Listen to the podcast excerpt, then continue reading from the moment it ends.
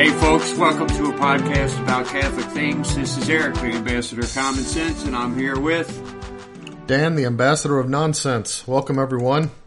Back to We more nonsense.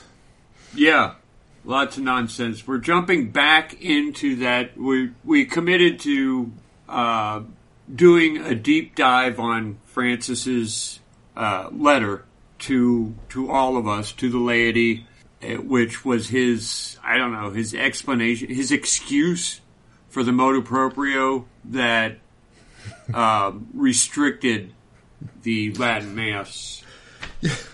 You know what this reminds me of? Uh, speaking of nonsense, you remember um, a project that, that we kind of conceived of? We never quite followed through on it, but it was a book that we were going to write that was um, had the appearance of all seriousness of helping people to prove that the Earth was flat.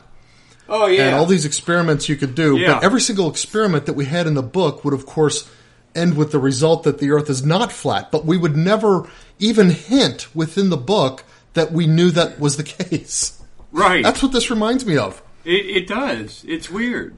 I mean, there's there's things in here I, I don't agree with, but it's Right. not things. Those things, as you said last week, aren't things that would uh, aren't part of his argument. Really, Yeah, it's just kind of the rambling of a, I don't know, an old man or something. when he does actually try to make an argument for what he did, then the argument spells out that he shouldn't have done that, and that what he really ought to do is just eliminate the Novus Ordo altogether. Mm-hmm. Um, it's it's so weird trying to read this, and you know another thing is this man is hard to read. I, I mean, Yeah. really hard. Not like Benedict the Sixteenth, huh? Right. I mean, look, when you start reading a sentence, you have to keep you have to keep in your mind kind of a, a it's hard to keep track of what the sentence is doing because it goes in several directions and it's like he he sat there with a thesaurus night after night trying to find the most uh the least used words in the English language. I don't know what the Latin is like for this. Like maybe it's Yeah. Did did he compose it in Latin, or do you think he composed it in Italian? yeah, that's that's a good question because um, maybe these are common words, and maybe this is his bureaucracy trying to make it sound intelligent by just adding lots and lots and lots of words, and that's why this is so badly written. So that Uh, I know, mean, that's a was- good. That's I don't think about if it that was while I'm trying to composed in. Latin, one of the things it, it if um, it's kind of a couple of my sons together are, are sort of taking on the project of, of wanting to learn Latin, and there's a marked difference between uh, like ancient Roman Latin, like the the, the orders like Cicero, um, or the writers like like Julius Caesar and um, and those guys versus the kinds of kind of Latin that was used, say, in the church by the time Saint Jerome was was writing the the Vulgate and stuff like that, and um, the old Roman Latin was very much like this. It was it was twisty turny in its sentence structures. A single Yeah. sentence would ramble on forever, like a paragraph's worth, and and it would be you know how in English even sometimes you write a paragraph and you'll say something and then you'll go through the whole paragraph supporting it, describing it, uh, maybe giving a couple of implications, and then at the end of the paragraph you might wrap up what you said by almost repeating what your beginning of the paragraph was. Yeah. Well, in this ancient Latin writing style, sentences were like that in many cases. Uh, that's how twisty turny it was, and I, it, it's almost like he's trying to imitate that in some cases. That could be. It's like if if I said uh, if I said something like for if anyone like myself and even any member of mankind truly desired those baked or fried snack foods originating in Ohio and traveling throughout the globe, then it would truly benefit me. In fact, most would call it dare call it uh, necessary. That my body leaves the relaxed state it finds itself in and rises up and begins a repetitious motion, You've already lost putting me. one forward in front of the other until that motion had caused my body to reach the place where those crispy spuds could be had. Or I could just say, if I want potatoes, I got to get up and get them myself. I was going to say chips. you lost me. Where, where the heck is that sentence going? Yeah, and uh, a lot of this is like this. It's like, why is he saying this? this could be said in 10 words, and instead he uses a 100. And it's just yeah, so much of it is like that that it's, it's very difficult to to start a sentence and try to even get a sense of what he's saying. yeah, yeah. It's so You- you- some of either these poorly written or poorly translated. You got to reread the whole sentence three or four times in some of these cases. Sometimes even more. Yeah, I even like to the point where I got to kind of diagram it. To, okay, what? Yeah. Good This thing we were forced to learn how to do that. Here's the predicate. Here's 15 direct objects. Um, yeah. it's bad. And again, this could be his translator, maybe not him. And here's the compound complex dependent clause. Yeah. Yeah, over and over again. And but here's uh, a part that what you don't know, or what I'm talking to the audience now, what they don't know is that these these next two podcasts, I think we're going to do this one and then one more um, talking about this document, is going Yeah, to to be through it. put into a book, which we're going to publish, which is just a, the answer, paragraph by paragraph, to this idiotic statement that Pope Francis gave us. Um, it's going to be the layman's answer to it, full of just common sense and easy to read responses. Um, and for for most of uh, for most of it to read our responses, you won't have to have read Pope Francis's rambling statements. You know, But we invite you to. We're not like people Yeah. who say you don't you don't have to read it. Just read what we say. Right, I mean, we're we're, we're not like trying to hide anything. It's, it's going to be his text right there with it. Yeah, we'll have it right there, and you can see it, and you can see why we're saying what we're saying, um, and it will make more sense. And uh, we'll try to make it easier to read as much as we can. But that's that will happen probably within the next month because I'm I'm getting Wow, pretty. you're moving fast on that, aren't you? Yeah, I'm moving pretty fast on it. All right, excited. So, um, oh, before we do, last week I mentioned this um, site that you can go to and enter in words, and an AI machine will give you a picture. It's pretty low resolution, but there's really weird pictures that it makes. Um, and I am the URL is kind of odd, so I'm not even going to try to say the URL and spell it out um, on the podcast. But I have the link; it will be in the show notes. I think I also put it in last week's show notes so that people can reach it. And from here on in, you know, when we publish a podcast, I put some kind of picture that's relevant to the subject. Oh no, Um, I'm going to start doing AI pictures. well, you know what? We here's the thing. Do, do you have to? Uh, do you have to give uh, attribution? Not that I know of. I might. I probably will, though. Yeah, we could just say. In fact, the attribution can be the words, and everybody is supposed to understand. These are the words we use to generate the picture. Yeah, yeah.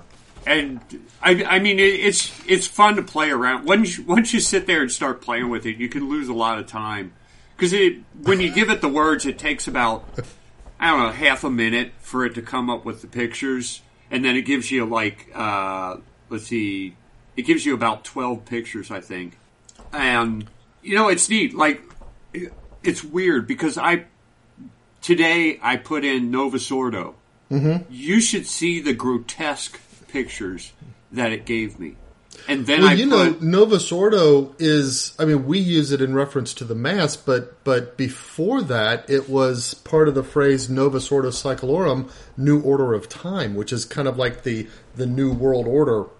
okay, but it showed me a, a mass. It showed me a mass. Oh, it showed you mass. mass. Mass. Yeah, Oh, okay. it just made them really ugly. Real- um, what they are.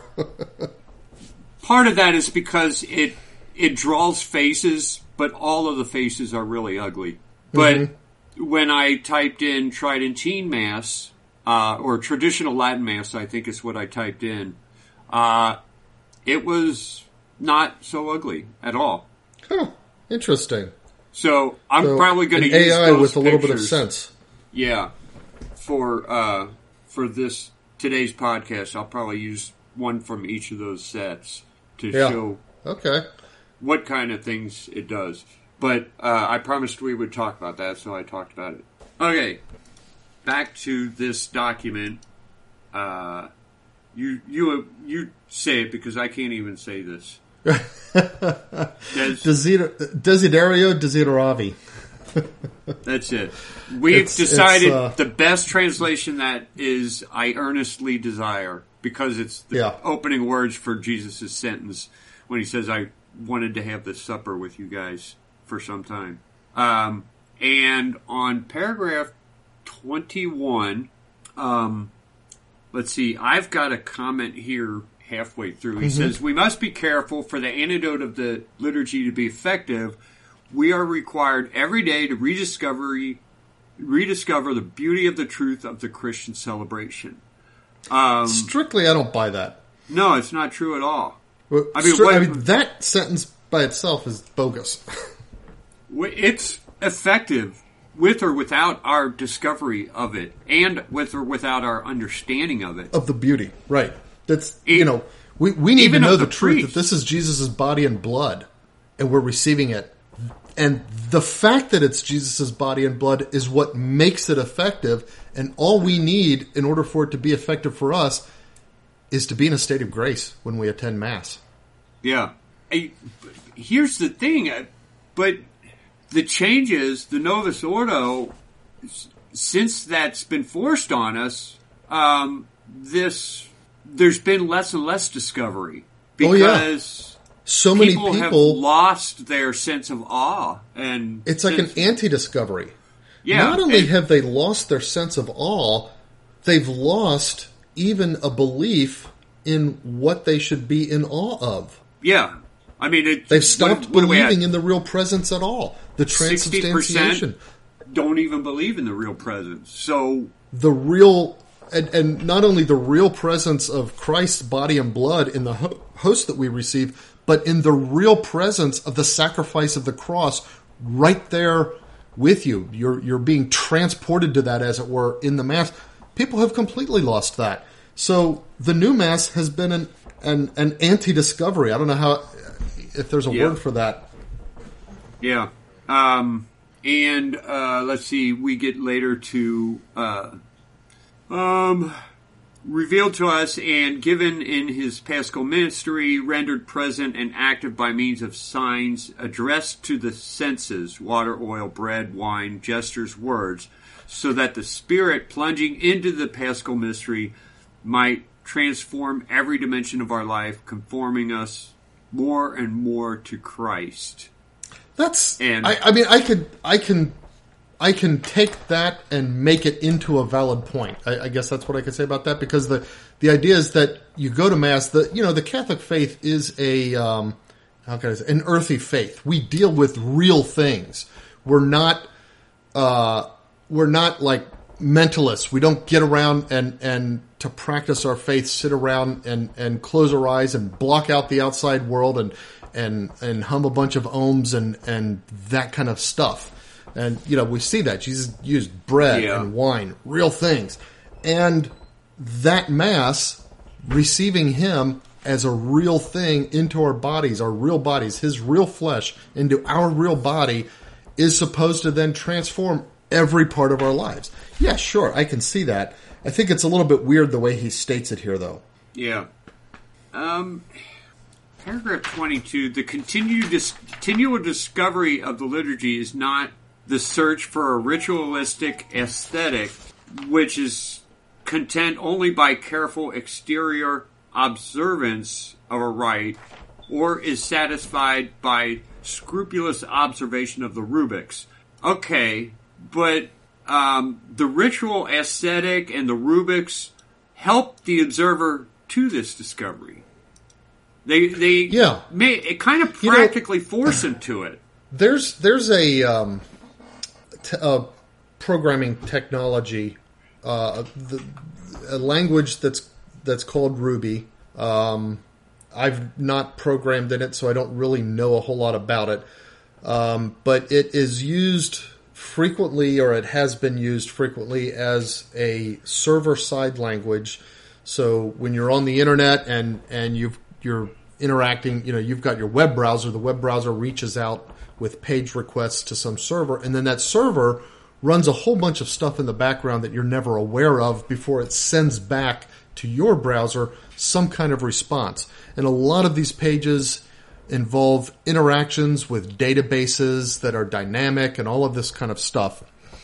And this language Ruby um, had some, as I understand it, again, I've never programmed in it, uh, but I've done enough programming in different languages to understand where people are coming from, has a fairly straightforward way to interact with databases and data sets that are in the databases and then manipulate those into the kinds of ways that you would want to present them to people on a web page and a sort of um, let's call it a sub language was uh, evolved out of that, where based on the database name and the table name in the database and the um, the field or um, item name within the table, and people who don't know databases may have no idea what I'm talking about.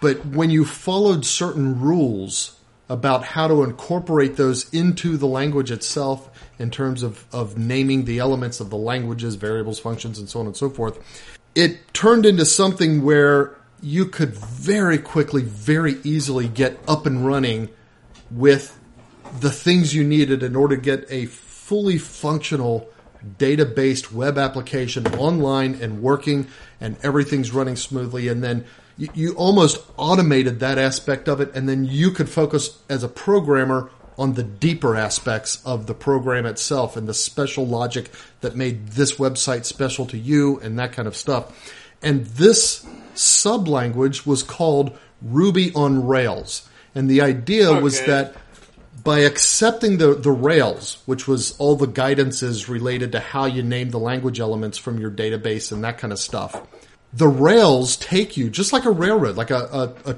you know train car on a railroad. The Rails take you very quickly a great distance towards where you need to be.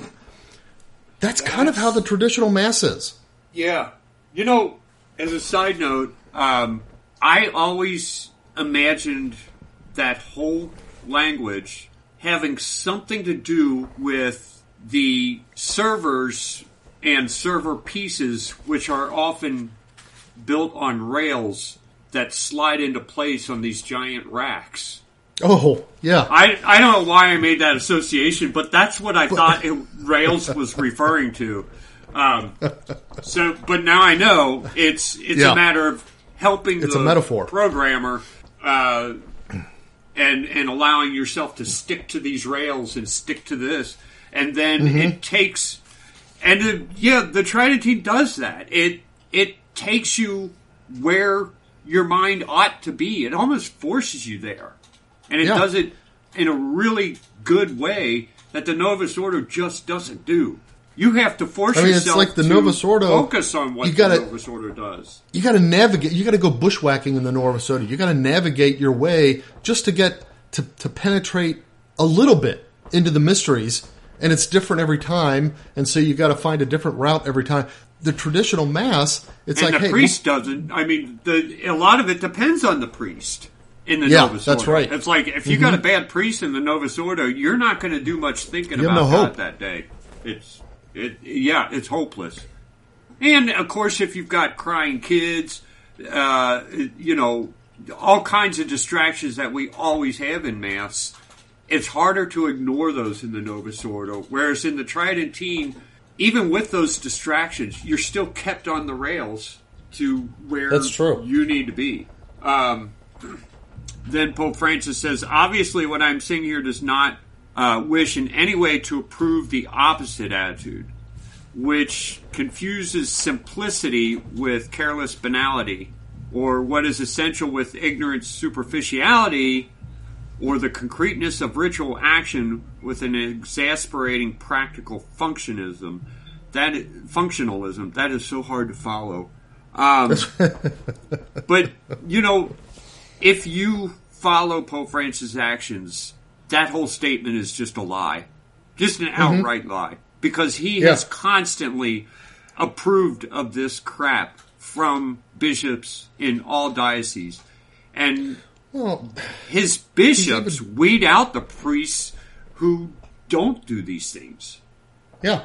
The, I mean, if you want to get put put you know the rubber to the road with the lie, follow that right into the very first sentence of the next paragraph. It's it's like he almost said, "Let me be clear. Yeah. I'm a big liar." Yeah. Every aspect of the celebration must be carefully tended to space, time, gestures, words, objects, vestments, song, music, and every mu- rubric must be observed. And yet, all the bishops that are his best buds are the ones who encourage the priests in their diocese to ignore the rubrics and find their own way or We- bring in some i don't know music director that's gonna f- take over the mass or whatever so, there's just no sense in which the words on this page match pope francis's actions as a pope Yeah. I, I mean, we we see it all the time. Uh, you could go see videos of Pope Francis's favorite bishops, like Cupich, and um, for those who haven't heard us before, I know that that's not the proper way to say his name. Um, and Callahan allowing these terrible masses to happen in their diocese, and then people like um, what's his name, uh, Father Altman, being booted, yeah punished. And it's. But you know, another thing here is that in the Novus Ordo, it's exceptionally easy to follow that um, that rule to to pay attention to the time and gestures and stuff because there's not that much to learn. There Yeah, aren't a whole true. lot of gestures, and I, I was thinking about that uh, the other day. The um, it seems like the servers of the Tridentine Mass have to learn more than the priest in the Novus Ordo. oh yeah You know, when you it's like you that sit there Yeah. and look at them and, and look at what the server has to do, and it's like he does more than the actual priest does in the Novus Ordo, or he seems to. That's Mm-hmm. how it appears when you're sitting in the pews. The priest has all kinds of things he's got to do. Uh, it shouldn't be that big of a problem to get a priest to do these things, and yet we all know that it is. We constantly see them breaking the rubrics. So, you know, this whole statement is just bogus. Um, Now, you know, this next sentence is a little bit weird and troubling. Um, he says, he, you know, he, he says, okay, all the rubrics have to be observed. You have to pay careful attention to everything. And then he says, such attention would be enough to prevent robbing from the assembly what is owed to it, namely the paschal mystery celebrated according to the ritual that the church sets down. There's I, there's a sense in which that's true. The the faithful are owed that, but there's also a sense in which that's not enough. That's not true because yeah.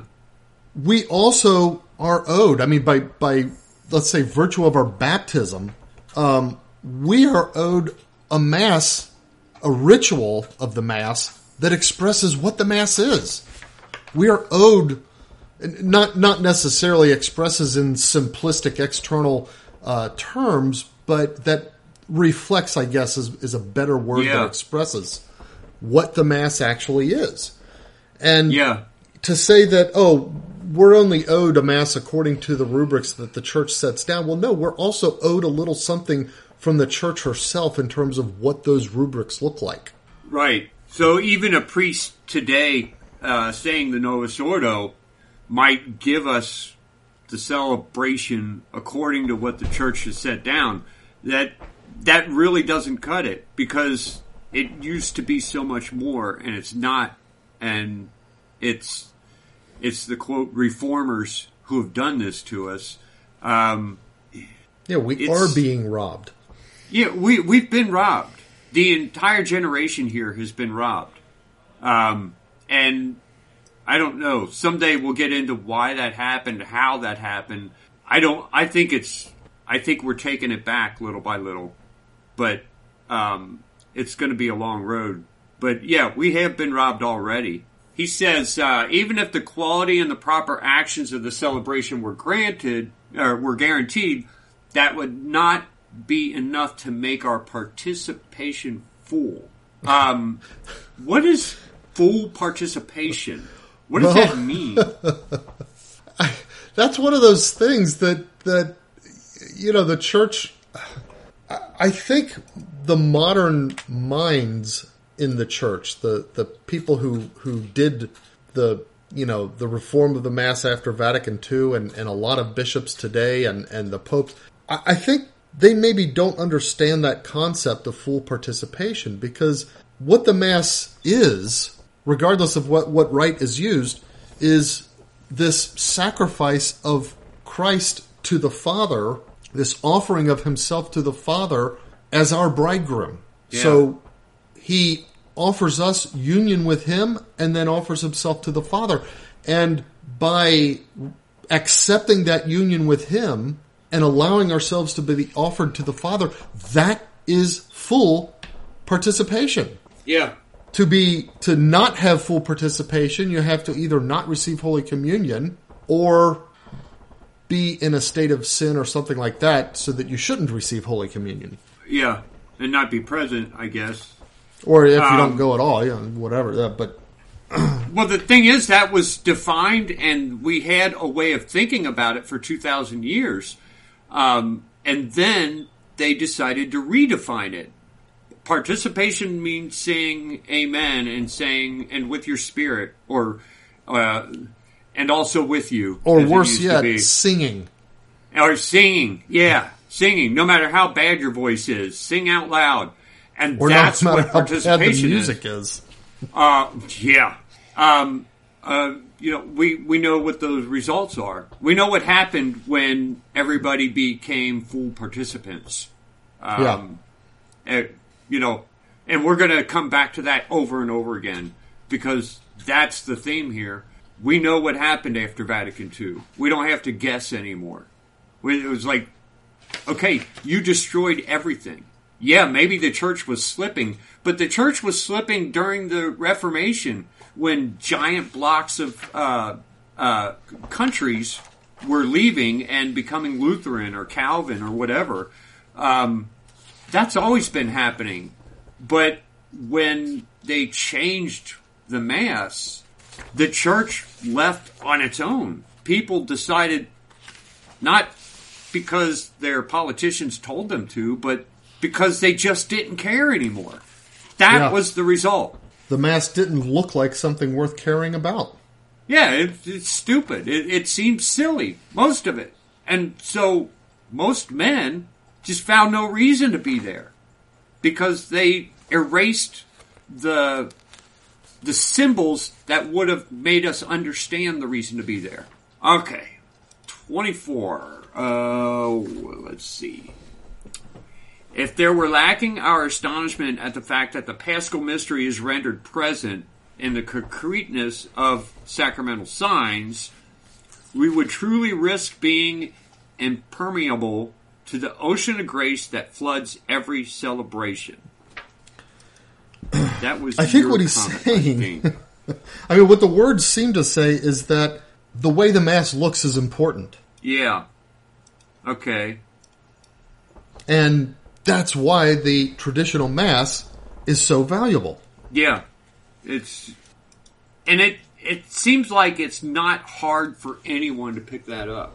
Anyone who goes to the Latin Mass a few times understands that without without doing the brain work of trying to make sense of it. Uh, you know, I mean, this And- sentence you have to do a lot of brain work just to figure out what he means. It's kind of instinctually seen by anyone who dabbles a little bit. You know, Yeah. Well, I mean, just consider a non-Catholic, or or even a non. Let's let's, let's go for it, a non-Christian. Uh, watching a mass, you watch a Novus Ordo mass, and it's like, oh yeah, they get together and read a little bit and sing and you know do their thing. Looks like they all share uh, some bread or something like that. I don't know what that's about. Watch a traditional mass as a non-Christian, someone who who doesn't have the referential background of of the Christian um, history, the death of Jesus, and so forth. You watch that, and it's like, wow, something really, really important is going on there. yeah. This Yeah, this I has the sense of sacredness. when um, when I was engaged, I guess, uh, or maybe right after I was married. I don't know.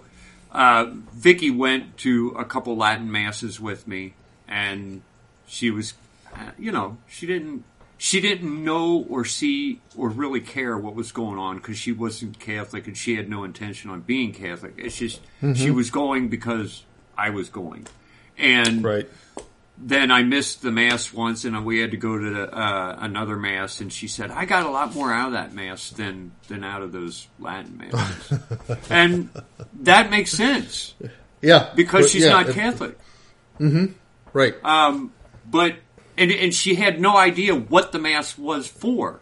She's trying to compare it in her mind to what she understands at the Protestant masses that she grew up in. So, or not the Protestant masses, the Protestant services, services. She's looking for a service. She's looking for some kind of connection with a priest who's going to make her feel good about life. And she didn't get that at the Latin Mass. She didn't really even understand what the Latin Mass was. Um, so it's um, okay, it makes sense, but that's not what we're trying. That's not what our mass ought to be doing. We don't need Yeah. to draw people in. The mass is not for people who aren't already Catholic, as the uh, as Sacrosanctum Concilium points out. It's it's to feed Catholics. Oh, let's see here. Um, you know, he goes off here a little bit. Uh, he talks about uh, efforts to favor a greater quality to, to the celebration, even if praiseworthy, are not enough. Nor is the call for greater interiority. And he goes off on interiority. Doesn't really define it, but he says it can run the risk of reducing itself to an empty subjectivity if it is not taken on board the revelation of the Christian mystery. Okay, um, first of all, I don't know what that even means. I don't know what Yeah, he's trying to say. is he talking about quiet contemplation that that doesn't involve all the crap going on around us? Yeah, or Is, is he that what he's talking about- complaining about? Is he talking about participating but through the intentions and attentions rather than by raising your Holding hands up and saying amen yeah. and, and singing and stuff like that and, and you know shaking people's hands and whatever. it seems like that's what he's talking about, and I, I can kind of get here. Um, and and this is this is somewhat of a problem in some uh, Latin communities. Generally, the old ladies who don't want any noise, don't want kids distracting. In fact, it's the it's the exact Well, reason the I was once kicked out it? of man. Yeah. Yeah. I mean, it was like these old ladies were complaining to the priest because they can't remain in their cocoon and not have anything pull them out of their interior uh, meditation. I can kind of see that, but I can kind of see not wanting people to get into that. But at the same time, there is nothing wrong with quiet, solemn meditation and not r- moving your hands everywhere. You you pray with your body, but that's only a part of it. You can't You can't just stop having an interior act of worship. It has to be interior. It can't In only fact, be it- exterior. You know, there's a, there's a few things that we do, and the priest does even at, at, at the altar with our bodies that are movements that it's not the prayer; it's more the punctuation of the prayer, uh, or sometimes it gives emphasis to certain parts of the prayer. I'm talking about things like the sign of the cross, fault. or like the priest, you know, crosses over, you know, things on the altar nu- numerous times. yeah. But for the most part, during the Mass, the physical contribution to the prayer is your posture. You put yourself physically in a posture of whatever appropriate uh, disposition you're supposed to be in for that part of the Mass, Yeah. whether it's standing or kneeling or sitting or whatever. And that is supposed to lead you to uh, an interior encounter with God. I just, you know, I.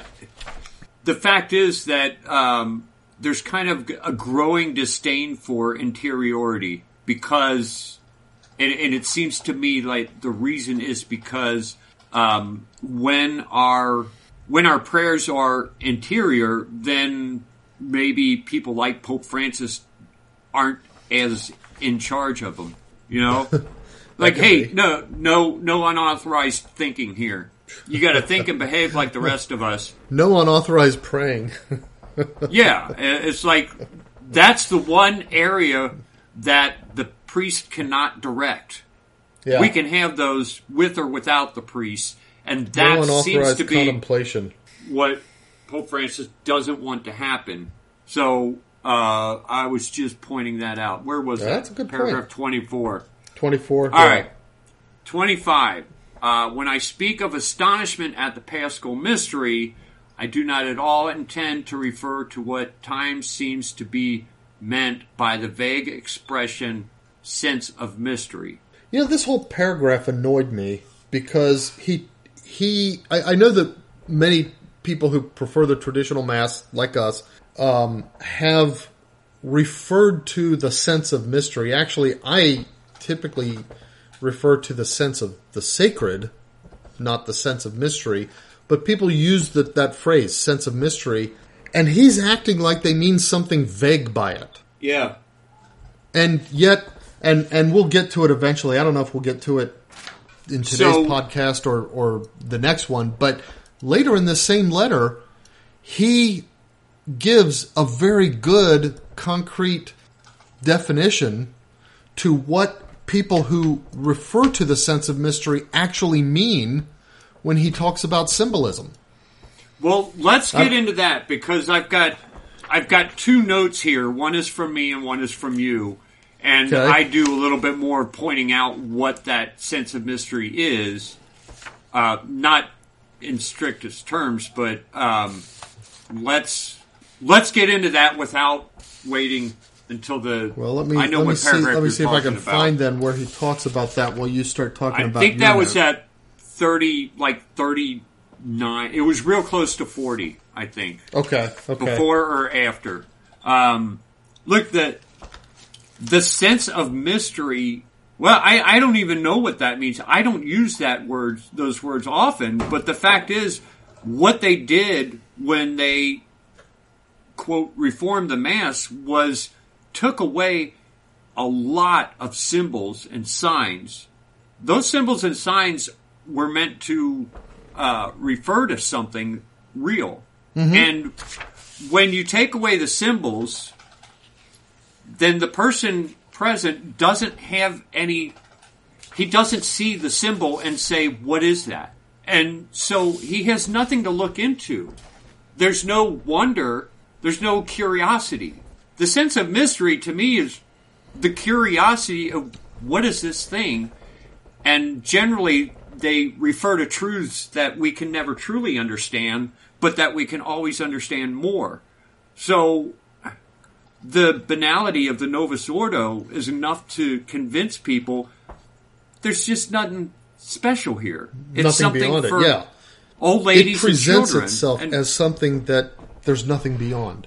That's, Yeah. and you know that what you said is exactly what I've tried to to sort of used to explain to people before. I I try to explain that when we talk about a mystery as Catholics, and especially mysteries um, that you know, religious mysteries or mysteries of faith and, and so forth, we're talking about something that is. I- like to use the word infinitely knowable, and I don't mean that way to say a it, man yeah. can never know it infinitely. What I mean is that no matter how much we know, there's more to know. And Yeah. no matter how much we know, you know, by, by the, the way that God created us, we're capable of knowing more. We never know And- all of it. We never, never know all of it, and we never exhaust our capacity to know more of it. Yeah, that's Um, a good way to say it. and That's you the know, sense that, of that's even going to be true in, in the afterlife, in heaven, in eternity. That's still going to be true. The mysteries of the Trinity and the interior life of the Father and the Son and the Holy Spirit. Speaking of which, uh, and I, I guess that's a whole theological discussion to have because at some point in this letter, Pope Francis says that we won't know this fully until we die and are united with Christ in heaven. And I just disagree with that. I don't think we'll know it in full, a lot of these mysteries when we die. I think, I think we'll be allowed to keep learning for all eternity. Yeah, God will give us a, a eternity, an infinity of discovering Him. if um, if you want evidence for that, uh, Pope or not Pope, uh, Saint Thomas Aquinas describes contemplation as the highest form of prayer, and contemplation involves a an interior uh, learning of God. And if Yeah. that continues forever, that means we will forever be learning more about God. And that, because in heaven we will take part in the highest form of prayer. In other words, we'll be contemplating in heaven, not just appreciating, but continually learning. So, um, yeah, I just think he's he's got this whole thing so backwards, and it will come up again, and we'll have other notes there. But yeah, this sense of mystery. Okay, yeah, but you didn't just take away the mystery; you took away the symbols of the mystery and the symbols of real things. So again, we're just any normal man is looking at this. Any normal boy as he begins to reach the age of reason, will see this and say, Why am I here? And the only thing that keeps him there is being told there's something special about this. He has no way to experience, he has no way to look at that and have evidence for, oh, there's something serious here. It has to be told. Well, with the Tridentine Mass, it didn't have to be told. He saw Yeah. it and he said, It was There's told. something it was, unusual. It was expressed in the way the Mass was done. Yeah, it's so important, and uh, it was just discarded. It, Well, you know, in paragraph 44, um, he writes Guardini, he's referring to Romano Guardini, um, a um, oh, priest. which I've got wrote notes on him stuff. too. Okay, but here uh, he, he just gives one quote. Here is outlined the first task of the work of liturgical formation. Man must become once again capable of symbols. And then later he says the task is not easy because modern man has become illiterate, no longer able to read symbols. It is almost as if their existence is not even suspected. Well, we'll get later to that actual paragraph, but that's Well, what exactly he what we about? mean when we say we've lost the sense of mystery. Yeah, that was a that was a product of the Novus Ordo. It wasn't Yeah. a reason for the Novus Ordo. They used it as a reason, but that simply wasn't true. It was caused by I the Novus Ordo. Yeah, um, it's maddening. Um, uh, So- more than occasion for it is if the reform has eliminated that vague sense of mystery. It well, you know what the best way to say this is that they didn't eliminate the sense of mystery; they eliminated the signs of mystery. Yeah. Uh, then They eliminated uh, the presence of symbols or the ex- the Yeah. I don't know the expression of symbols, the symbolic expression of what really is going on. Then more than a cause for accusations, it is to its credit. Um, Yeah, this is you just know, again, bunk. yeah, it, the signs of mystery have been removed, especially the beautiful ones. The more beautiful they were, the more they were stricken from the Novus Ordo. Yeah, Let's see, twenty six. That was a long paragraph. I Um, know. let's. Oh, uh, uh, I didn't have any comment on twenty six. Yeah, I did. It was real. Um, you know what? I'm going to skip it though. Uh, 27. Therefore, the fundamental question is this How do we recover the capacity to live completely the liturgical action? This was the objective of the Council's reform. Well, my only comment, seizing on that second paragraph, this was the objective of the council's reform, is that that's why we should go back to the traditional mass because the council's instructions for reform were thrown out the window. They didn't use them. Yeah. They they took the the the concept of reform. Oh, the council said reform. Okay, let's not read anything else that the council said about it, and let's go do something completely new. That's ours. Let's let's go. You know, create a mass for a kindergarten class. Yeah. You know something else he says here in paragraph 27? Um, the challenge is extremely demanding, and he's talking about what the council was trying to do. Mm-hmm. Because modern people, first of all, just that alone, why uh, modern people is in 1970. Uh, we're now more modern. And so modern people is an ever changing That's true. piece of it doesn't mean anything really. It just means the latest person and that is always changing. But Yeah. then again it's not always changing. People are people.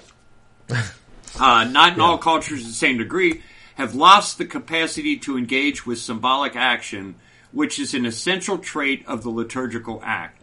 Uh, first of all again and we we were just talking about that. Why do you think that? Why why do you think we don't know how to uh, uh, engage with symbolic action? Because all the symbolic it- actions were taken away from us. Yeah. Um, okay. Think about this about modern people.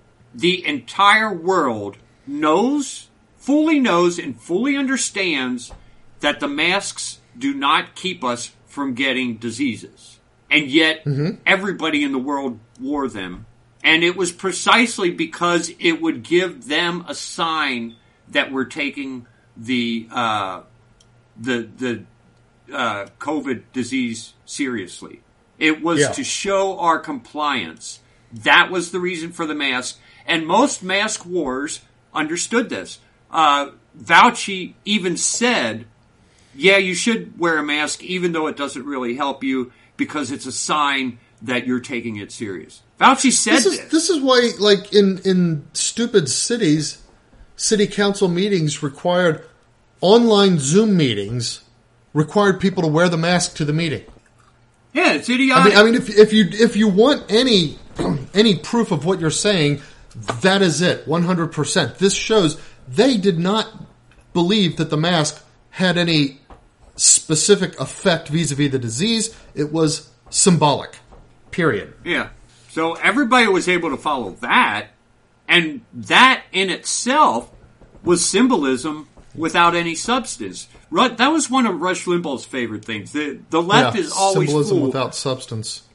of symbolism without But, you substance. know- but the mask has substance. I'm gonna I'm gonna propose a link here. I had not thought of this before. If we had not lost the traditional mass as as a whole church, I don't believe Catholics would have been as easily duped into the whole mask wearing thing. Because I believe as humans, we're designed for symbolism. We crave symbolism. And for Catholics, we found more than we needed for our whole lives right there in the Mass. Yeah. When that was taken away, we had to look elsewhere for it. And that's why we started turning to various symbols of submission to whatever, you know, government uh, entities or corporate entities or whatever it is. I think Catholics would not have become the mask wearing minions that we did if we had not lost the traditional mass. Well, all I know is uh, everywhere I went, I was the only one without a mask until that first week. I showed up for mass, and I was I was one like everyone else. Nobody had the mask. Yes, nobody on. was wearing a mask at the Um, traditional mass. at the traditional mass. At the Novus Ordo, everybody had masks. They were still wearing them because they didn't But- get you know the.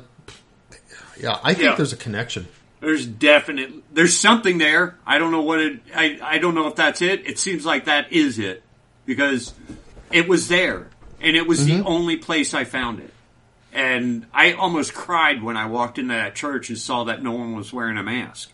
I was so sick of the pressure put on me to wear the stupid mask because I don't I don't believe in symbolism without substance. But the mask has a lot of symbolism, but it all has But substance behind it. substantive symbolism. we see a symbol, we want to know what it's about. And when it's about something that's worth learning about, worth uh, belief, Approaching, following, yeah, yeah, uh, engaging. energy, I guess engaging is the right word. Right. If it's worth engaging, hey, I'm all about that symbolism. And I think the whole world was, and I think this weird V2 approach where everyone's lost their uh, observation of symbols or the ability to engage with symbolic action, that was bogus. That was completely bogus. It was never true. And the only reason it's true now is because of the Novus Ordo. Yeah, So, uh, paragraph 28. 28. With postmodernity, uh, people feel themselves even more lost without references of any sort, lacking in values because they have become indifferent, completely orphaned, living a fragmentation in which an, a horizon of meaning seems impossible. you know, I mean, that's true, but that was introduced into the church by the the new mass. Yeah, it wasn't there in 1960. I don't think it was. I mean, in the new mass, we invite local variation, cult of personality of the priest, music directors to take over the whole thing and turn it into an opportunity for their music. Even when it's performed strictly according to the rubrics, all of this variation and cult of personality applies in the new mass. And so if if the modern world is something in which people are beginning to feel orphaned, if they're living a fragmentation uh, in which a, a horizon of meaning seems impossible, uh, I don't know what that, that that's a weird Yeah. phrase. That is a weird way Point of putting is, all this. whatever that means, if we're going through that, the mass was the thing that at least as Catholics we had to anchor us. That Yeah. was taken away. The Novus Ordo Mass then contributes to that very uh, fragmentation. It sure seems that way. And the thing is, I don't know what he means about postmodernity. Mo- Am I saying that wrong? that seems like not- too Yeah, a little bit. Postmodernity. With Postmodernity, postmodernity, there we I don't know. It's like, oh, there was modern, and then we're like after modern. That Now- that's one of these like, okay, this pope is too stupid to realize that modern is a is just a always contemporary word. There's nothing after modern. There's That's no, no such thing as postmodern. There's modern, and then there's, I, I guess, postmodern would be the modern that's going to be modern in the in the next age or something like that. So the future, the future people feel themselves even more lost. Yeah, Okay. but I assume he's talking about people right now. I think it means us. I think like us as compared to say the seventies. doesn't I mean this is one of those cases where it's like, yeah, um, no duh. You're telling the truth here, and this is exactly why we need the Tridentine Mass back again, because This is your Novus very- Ordo has left us this way. that's what. Yeah, I, you know, and if the whole world would have gone this way, otherwise, so be it. But at least Catholics would have avoided this by keeping the traditional mass and clinging to our traditional sense of church. We would have been grounded, and the rest of the world could have looked to us and saw a church that was well grounded. And they can't look that at that now unless they're looking at traditionalists. That's that's not even arguable. Well, he himself admits it here, and it's Yeah. like, okay, so so let's ban the Tridentine. uh, once this evokes once again the Pelagian and Gnostic problems, which I think are misapplied terms. But Yeah, I don't think he, he's using those in the right way. I, I think he's trying to come up with labels that make make it sound like he's properly diagnosing problems according to old yeah, patterns. Yeah. Um, it consists also in an abstract spiritualism, which contradicts human nature itself. Uh, for a human person is an incarnate spirit, and therefore, as such, capable of symbolic action and of symbolic understanding. Uh, he's not real clear here on which movements he's talking about. Um, is it the strange spiritualism and nature worship that man uh, that where man is regarded as the enemy of nature? Is that this abstract spiritualism? It sounds like he's talking about himself I, because his own his own way of thinking about man is against human nature when he talks about when he gets into environmentalism and and even when he talks about uh, things like uh, eco- uh, economy and um, capitalism. well, yeah, it's like he completely abandoned. It's like okay, He's pro- very much against. these things are hu- human realities. But I don't think that's what he's man. doing here. I think he's talking about this. There's a, a sort of, I don't know, a movement um, among people, I guess especially young people, to consider themselves spiritual without Oh, adopting any actual religion. So Yeah, I'm, I'm spiritual, spiritual, but not But I don't follow any particular religious ritual. I don't follow any particular religious rules. I don't identify with any particular religious group. And so the spiritualism is purely abstract in that sense. I think that might be what he's talking about. And and it's almost like I'm spiritual and that's a part of myself that I can like cut away and set aside, put in a box, and the rest of me doesn't have to be affected by that or something like that. I'm spiritual, but I can, you know, in, engage in, in I don't I don't know, free sex and and view pornography and and Yeah. uh, gamble my family's uh, rent away or whatever. Kind but those things crowd. don't constitute bad behavior. I'm really a spiritual person. I, I think that's what he's talking about, and, and I, he may be, be a little bit correct in what he's saying there. But again, Yeah. the remedy is not the new mass. Right. The new mass It's- is contributes to this. Yeah, yeah. The uh, the you know it's funny the the yoga crowd because um, Yeah, that's them. yogans consider themselves spiritual.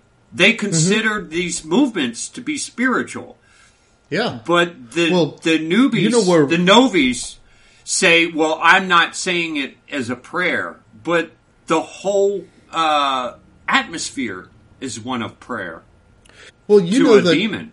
I mean, think about. I, yeah, I mean, every time I see a Christian yoga class, I just you know want to go, you know, like grab somebody by the ears and put their face in mine and tell them there's no such thing as Christian yoga. Um, uh, think about like if you had so okay, we're going to do. Um, we've got these voice exercises for singers. You want to be a singer, whether solo, part of a choir, whatever. You got to exercise your voice.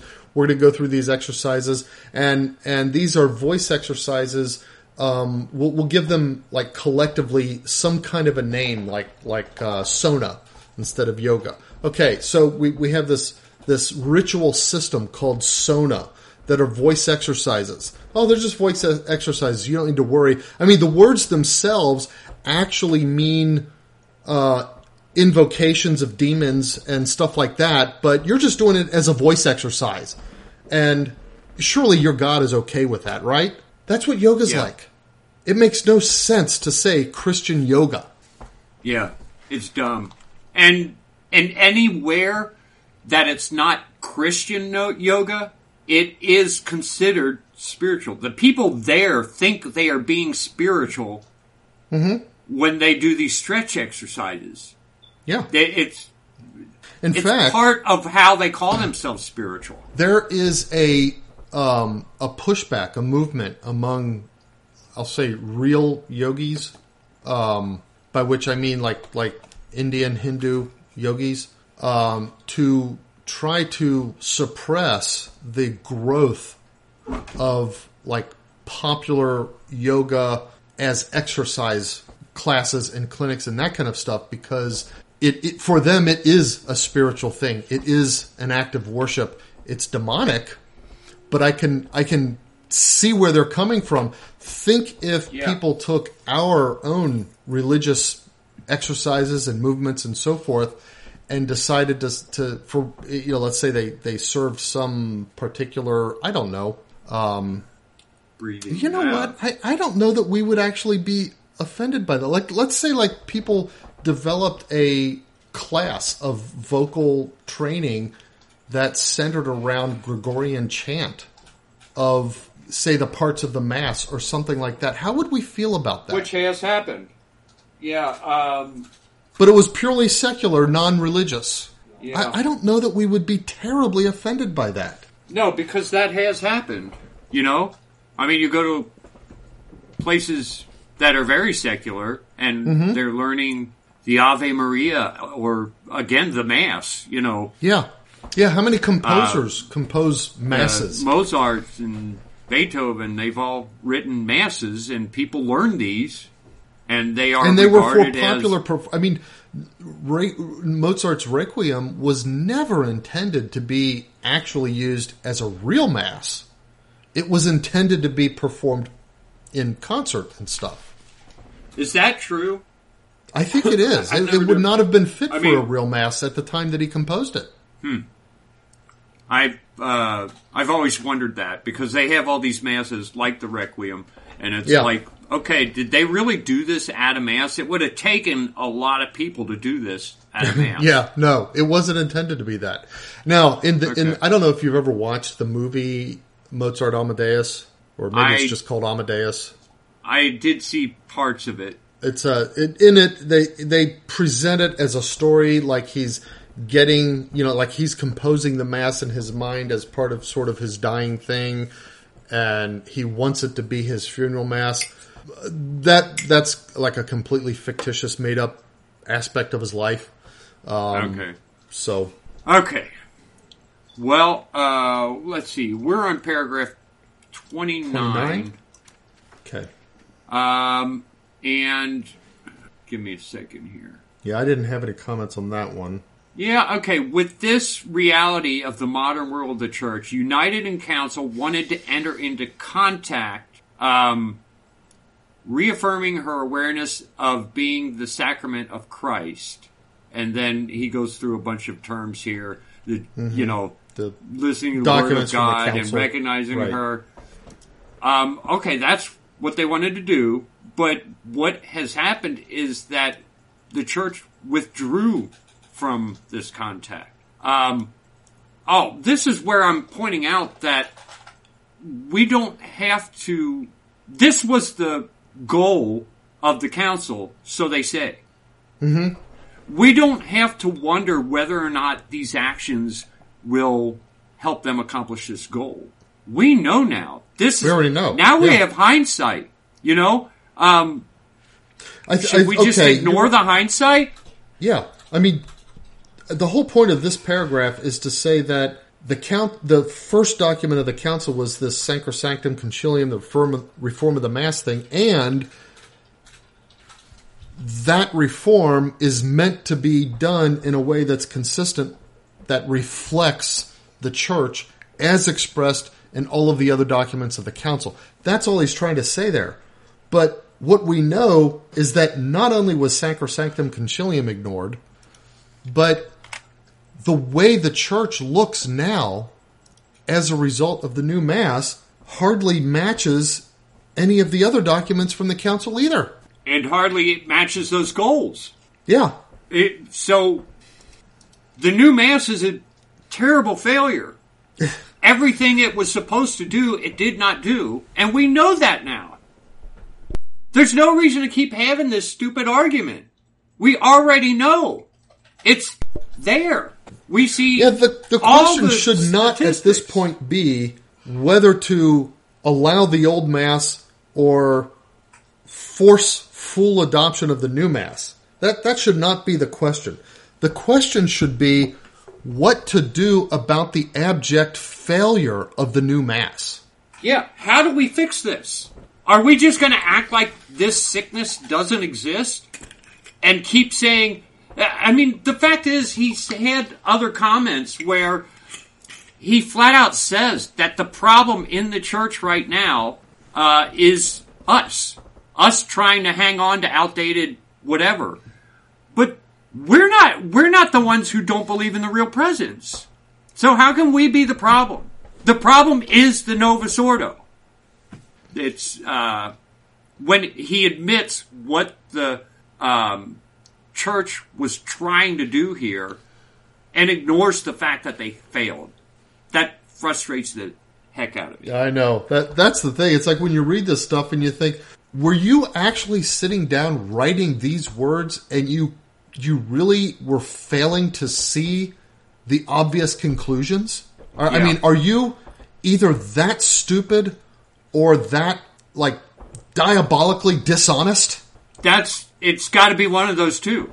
It's so frustrating because you don't want to conclude either of those things of your pope. Yeah, but that's what it is. That's where we're at. Him giving us this letter tells us what we need to know.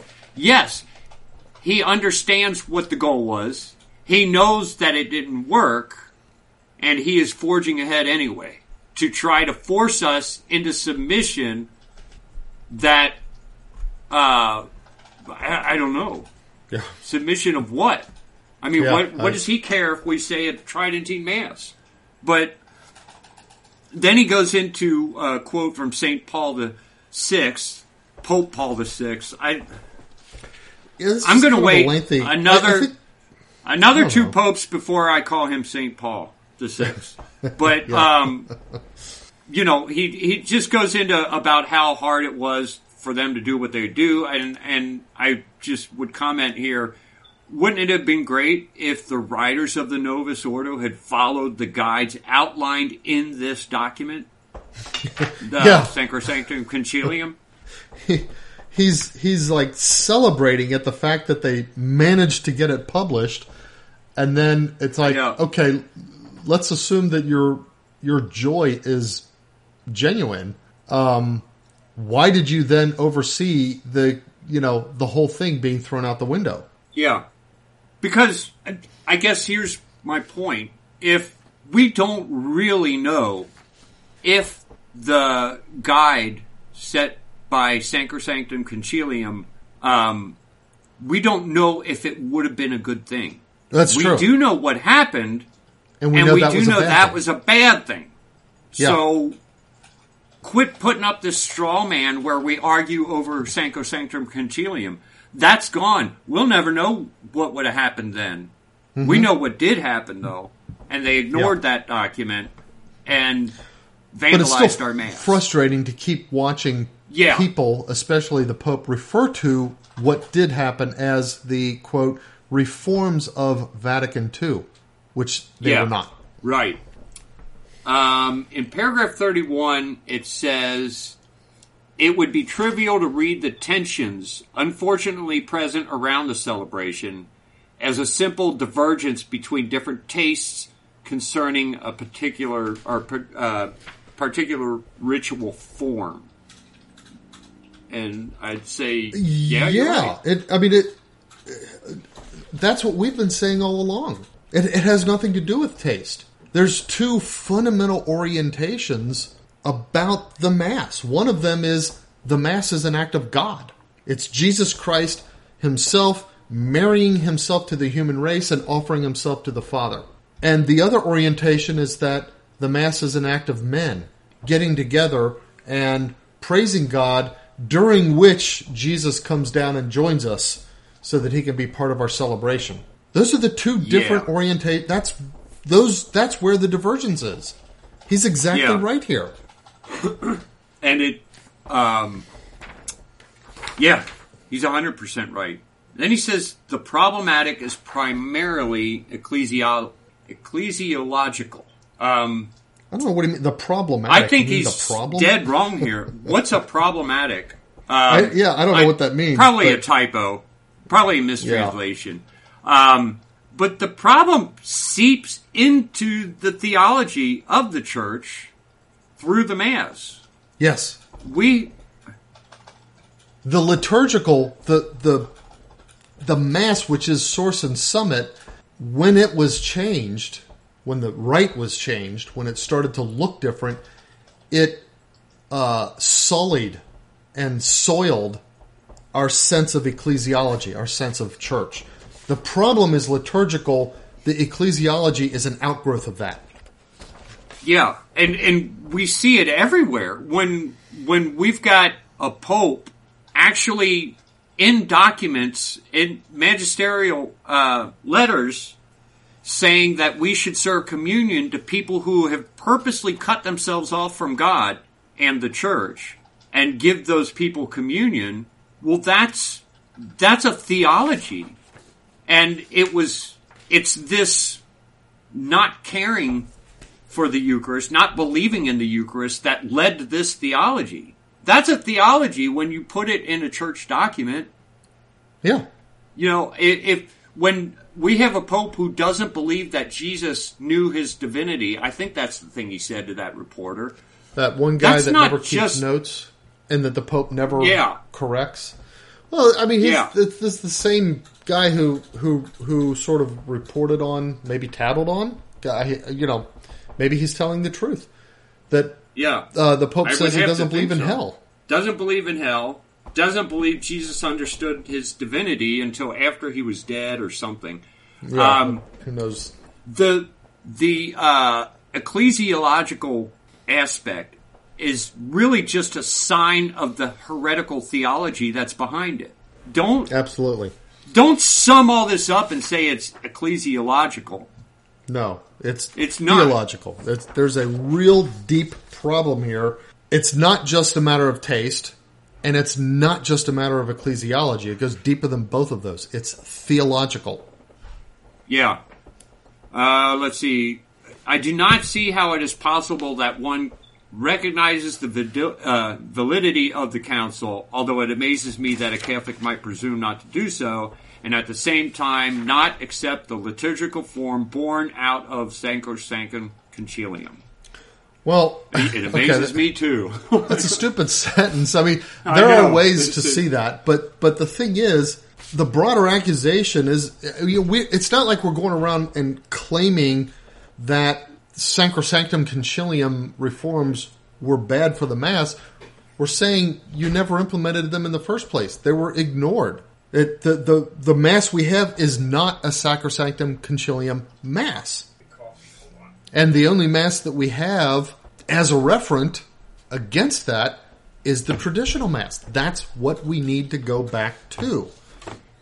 Not That because Sancro- is- you know, w- like you said, we don't have a basis for criticizing Sacrosanctum Concilium because we don't have any data on that. It was never implemented.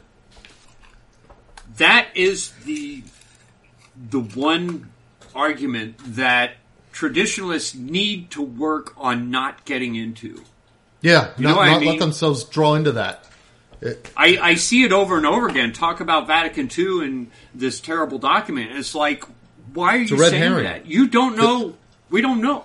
it, it So- doesn't enter into it. Yeah, it, that's a straw man. Don't go for that. Don't let him even get into it. Just point that out and move on. Um, let's see. For these, um, let's see. He's talking more about the what we just talked about. He says, "For Right. this reason, as I already expressed in my letter to the bishops, I have felt it my duty to affirm the liturgical books promulgated by St. Paul VI and St. John Paul II in conformity with the decrees of Vatican II are the unique expression of lex orandi of the Roman Rite. Well, Okay, so his phrase for this reason is a complete non sequitur. what does that mean? For those who don't know, that's Latin for it does not follow. Um, it's like, you know, if I say, oh, it's raining, therefore um, I need to brush my teeth or something like that, you know. It, it's like you're, you're claiming that something has a logical connection to another when it doesn't have such a connection. Okay, but ignoring the non sequitur, um, in order for these reformed books that he talks about to be his phrase is unique expression of the lex orandi. Lex orandi is law of, of prayer. Okay, Okay. to be the unique expression means to be the only expression of the lex orandi, which means that any prior expression used by the church fathers, the ones that were adhered to by all the various martyrs and the holy saints that gave us this, this wonderful history and patrimony of, of church and of faith. He's claiming that their expression uh, didn't count. That that the mass that they prayed, that they attended, that they adhered to, that they loved, didn't matter, didn't count. It was it was not the unique law of prayer. Okay. Yeah. That's what he's saying by by claiming this. I mean, he's giving the finger to two thousand years worth of saints. Yeah. Yeah, that's. I don't know of a more polite way to say it. Yeah, he's just wrong. Um, the the non-acceptance of liturgical reform, as also a superficial understanding of it, uh, distracts us from the obligation of finding responses to the question that I come back to repeating. Uh, before we get into that question, Yeah. does the superficial understanding of the reform or the non-acceptance of the reform I think he's saying uh, both. is that both non-acceptance and a superficial understanding of it distracts us from the obligation. Here's the way it's like, okay, people's hang-ups about the reform distract us from the obligation of finding responses to the question that I come back to repeating. Okay, let that's that's that's what what he's saying here, and I think okay. I think what we're going to find is when we get to the question is that no, he's wrong. He's like dead wrong. The non-acceptance, I mean, Well, the superficial well, a minute, understanding doesn't really exist. There have been very Okay. deep developments of understanding of the reform. I think I but just maybe lost it's you. a super. okay. No, I didn't. I'm s- But the non-acceptance is a result of answering these questions that we're about to get but to. but maybe it's a superficial understanding of the non-acceptance. You know, I think that's true. A superficial superficial understanding of the non acceptance of the reform is distracting the mainline church from the obligation of finding responses to these questions. I'll buy that. Yeah. I'm making a note real quick so I remember to point that out. Um, okay. So the question he is asked, repeating, is how can we grow in our capacity to live in the full liturgical action? How do we continue to let ourselves be amazed at what happens in the celebration under our very eyes? We are in need of serious and dynamic liturgical formation. Sure. I can't think of a better answer to those questions than the traditional Mass and educating people in the traditional Mass. Yeah. Yeah. Great argument, Pope Francis. And therefore, the world is flat. Yeah, that's. it's crazy. Um, let's I don't see. have anything in the next two paragraph paragraphs. Thirty-two. Yeah, he's got. Okay, the on the morning of the Pentecost, the church is born, the initial cell of the new humanity. Only And the community of men and women, reconciled because pardoned, alive because he is alive, true because we dwelt in, In by, the spirit, of, truth. truth, can open the cramped space of spiritual individualism. I don't think Um, spiritual individualis- individualism had anything to do with it, but this Yeah. is the new humanity. This is okay. God intended all of mankind to be His. Adam sinned. Christ came, established a church. Now the church is that hu- new humanity that belongs to God, and only that church. But I don't, I don't, I don't Yeah. think this cramped space of spiritual indi- individualism has anything to do with any of that. Yeah, he's pushing that in there, and he's pushing the word community of men and women. It was only a community because it's all of us together. We're not all uh, singing kumbaya or anything. It's a community because it's like, okay, but it's not like the Pentecost comes and we all get together and form this this uh, form this thing where we invite other people into this group. Everyone in the group at the Pentecost immediately left. They all went out into the world to create the community. Oh yeah, it's like it I was mean- a community that existed de facto as the body of Christ, but we as individuals went out and called others to join that body. And Yeah. of course, the the the source of our zeal to do that was the mass itself, our uniting with Christ, and the thing we were calling other people to as their ultimate goal was also that uniting with Christ, the mass. Yeah. And I mean, spiritual individualism, um, our unity is in uniting in Christ, but we all do that as individuals. We're individuals. That there's nothing wrong with spiritual individualism because we don't Yeah, I don't. all I, I, I don't know. combine I into mean, one spirit. It's kind of weird because yes, there is a there is a bad kind of spiritual individualism. Like if you think that somehow you can be, let's say, if if you imagine that you can be a son of God without being part of a church, which is the body of the Son of God.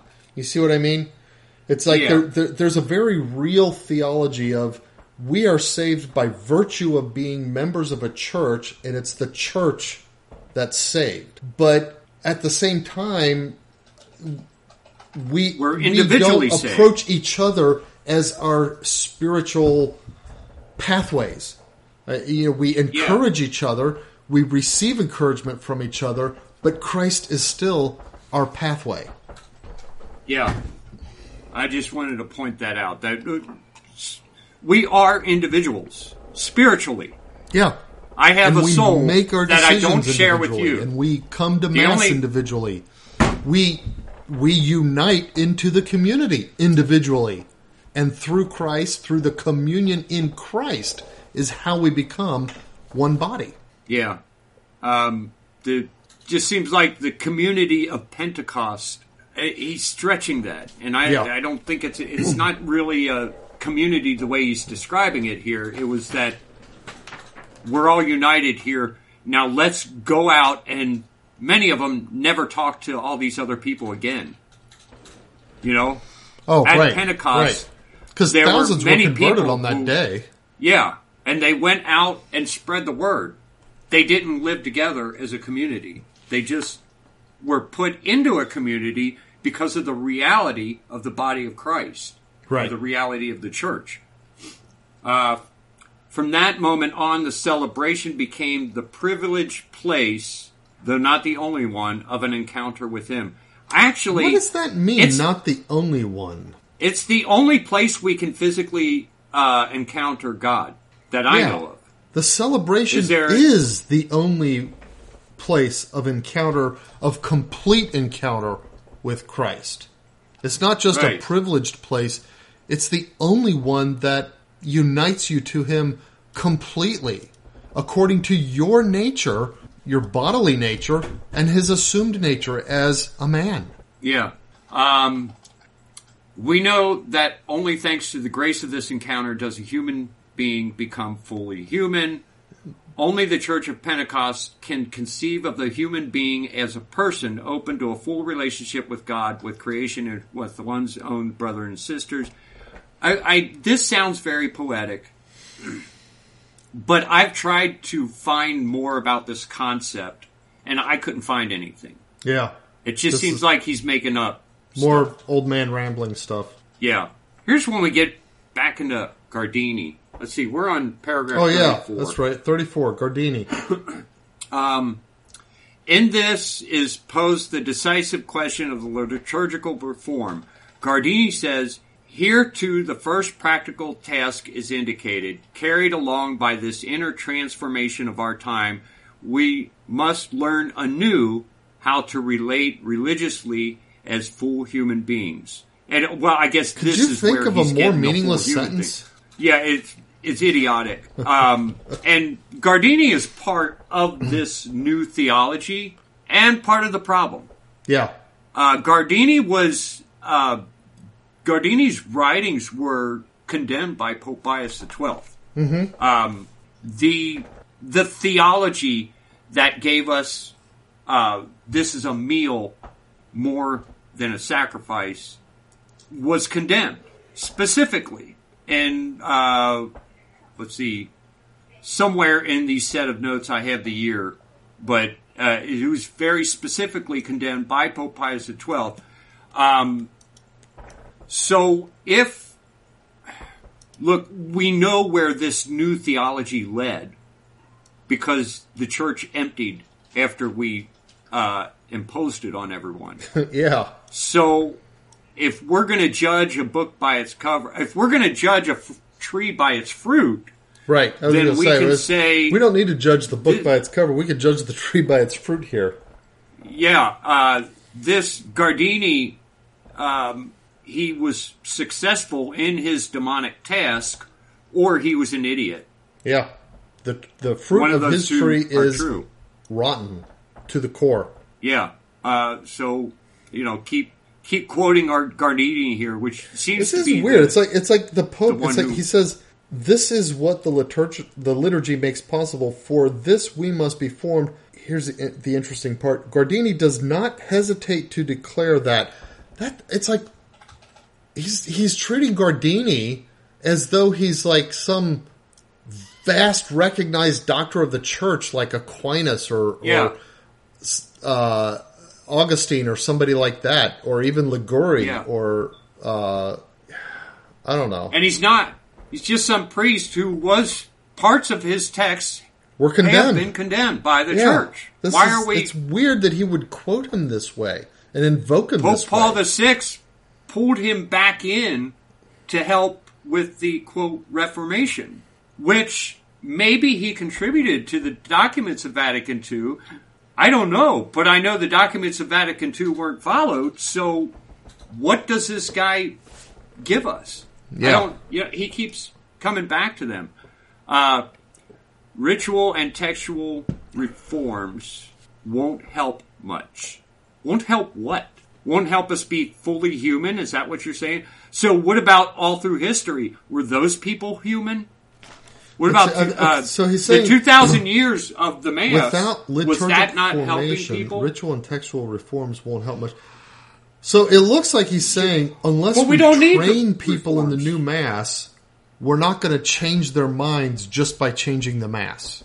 But you know what? I would say that here's here Guardini was was proved wrong because they changed the mass. They didn't bother doing a whole lot of liturgical formation, and everybody, the church at large, followed the rot of the new mass. Yeah. They lost faith. They stopped believing in the real presence. It helped him in his demonic task. Yeah. It did do that. So, where are we? Okay, I'm still on paragraph 34 here. Uh, oh, okay, this is one of your notes. I do not intend to treat here in an exhaustive way the very rich theme of liturgical formation. I only want to offer some starting points for reflection because obviously we don't have a whole lot of points for reflection on the Mass. Uh, I think two aspects can be distinguished: the formation of the liturgy and No, the no, on, formation back. by the liturgy. Yeah, okay. Formation Uh, for the liturgy and formation And- by the liturgy. The first depends upon the second, which is essential. So here, here, here, this is an interesting point, and I think this is something worth pursuing in the Pope's language. So he's talking about formation for the liturgy is like classroom training about about the mass. But formation by the liturgy is the way in which the the look and feel of the mass forms you. And he says the first depends upon the second. So in order to be formed, in order to be taught well in the classroom, so to speak, uh, classroom could could be you know whatever I, you know like adult Christian formation nights at the parish or whatever.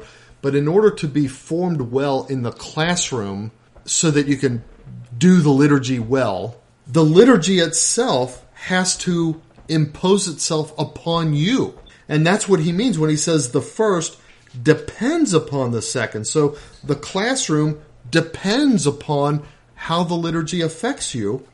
And the second one, formation by the liturgy, is essential. I wholeheartedly agree with that statement.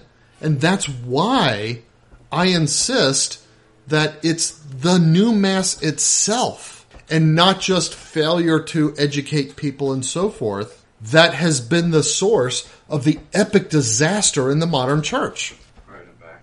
Uh, yeah, I, yeah, I I could have said it better myself, but um, Yeah, sure. I'll- Go yeah, ahead and I'll try. Agree with him. I mean, his sentencing here is hard to follow, but Yeah. it- Okay. yeah. The, the, we we both could have said it better than the Pope said it. But here's the thing: it's Right. like again, that is, but that is true. Yeah. Um, therefore the Earth is flat. It's essential. Yeah. Okay. Um, it was and is necessary to find the channels for formation that is the study of the liturgy. Well, you know, we've got like 2,000 years of writing that we could look into for this. for a forma- the channels for a formation that is the stuff. I don't even know what that means. I assume he's saying we have to look for I'm getting my phone. I'm great. the knowledge to. We have to look. We have It to sounds like it, it's like it's like if you say we have to find the source for the variations for the change that cause the variation sources.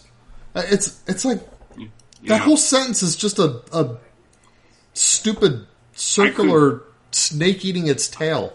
Yeah, I could give him the benefit of doubt and say that it was a translation problem, but I think Okay. he's saying we need knowledge to tap into to uh, to really understand the liturgy Okay. um, or study it.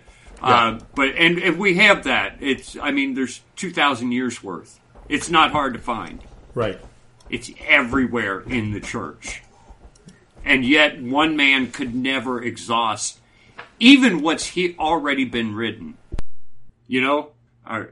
Um, from the beginning of the liturgical movement, much has been done in this regard with precious contributions from scholars and academic institutions.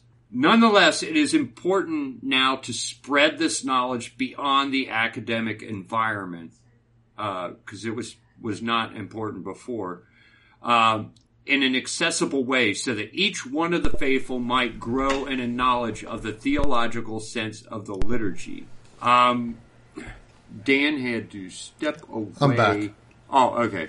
Okay, I think you've got Um, so a disagreement there. Did I? Okay, this is. Uh, yes, I did. So, my disagreement is that it, this is just a dumb paragraph. Yeah. Okay, so he's referring to a liturgical movement, and I think he's referring to something that started in the 20th century, but it's like he's pretending that the church never concerned itself with the liturgy before the 20th century. or with learning about the liturgy or, Or- teaching yeah. about the liturgy. Yeah. Yeah, it's I- idiotic. It's just a stupid paragraph, the whole thing. it's a poor premise, and yeah, it is really, really dumb. um, let's see. Okay, this is the decisive question, and it grounds every kind of understanding and every liturgical practice. It also grounds the very celebration of the celebration itself, uh, helping each and all to acquire the ca- capacity to comprehend the ecclesiological.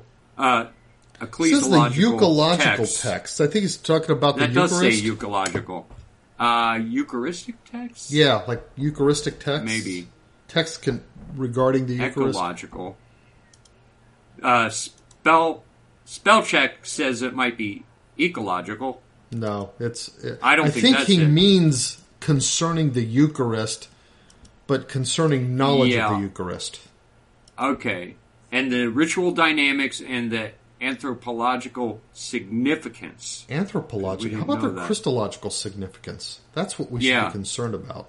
Okay, but what I would point out here is um, if this movement started when they wanted to remake the Mass, um, isn't it obvious what this did? Considering that up until the Novus Ordo, the laity had a pretty good understanding of what the Mass was.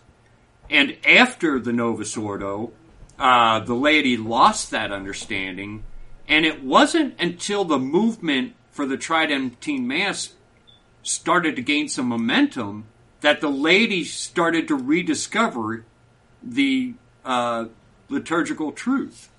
You know, it- I, I this is a thought that like like just struck me out of the blue just now.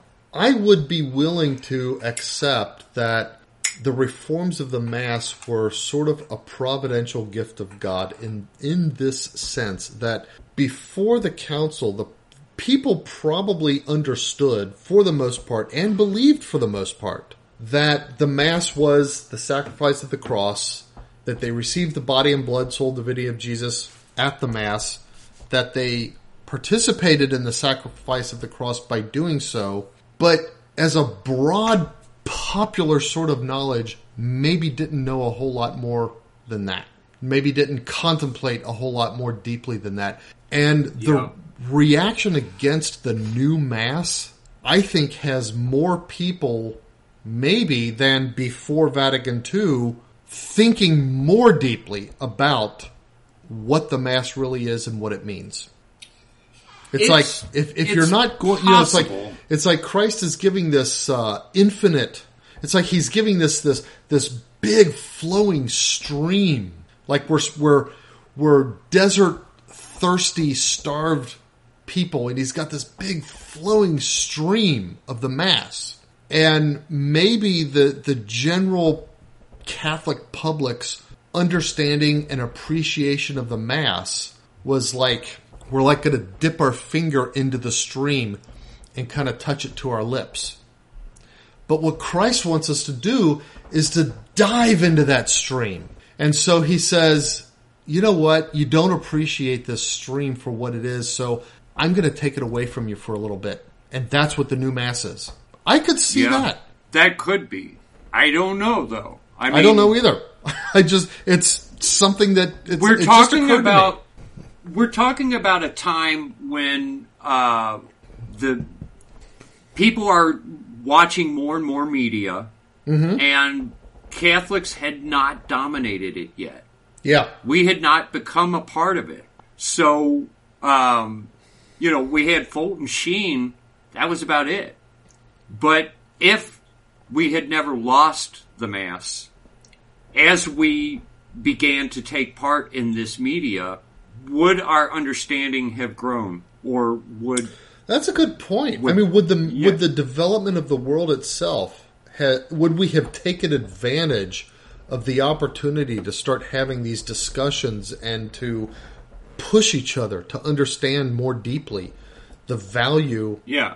of the mass and the reality And of- maybe we of- wouldn't that, have. we encounter Maybe that wouldn't have happened if we hadn't been uh, slapped with Deprived this. of it. We're going to Yeah. take your mass away. Yeah, we were Yeah, I deprived mean, I, of I, it, and you know, so I, I mean, we starved for it.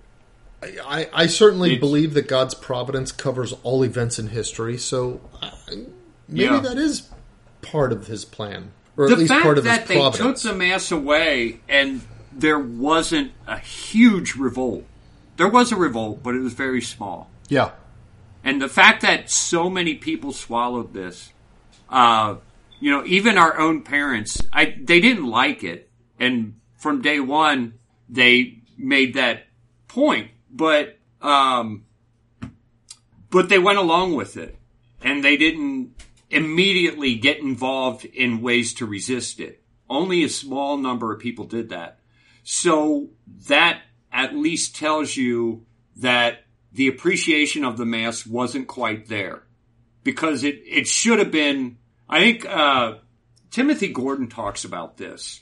If if if if us now, if they took this away, it would be a huge deal, almost to the point of driving some people away from the Catholic Church, so that they can go with these, uh, you know, like the SSPX people. If it happened now, but when it did happen, everyone didn't run to the SSPX. Everyone didn't run away from it. They they missed it. They wanted it, but it wasn't a big as shot in the arm as it would be right now. So yeah, maybe maybe it took this to give us a better appreciation of what the mass was, and this is God's way of doing it. Um, we get into paragraph 36. Um, ordained ministers carry out a pastoral action of the importance, of the first importance, when they take the baptized faithful by the hand and lead them into the repeated experience of the paschal mystery. Uh, I just, oh, okay.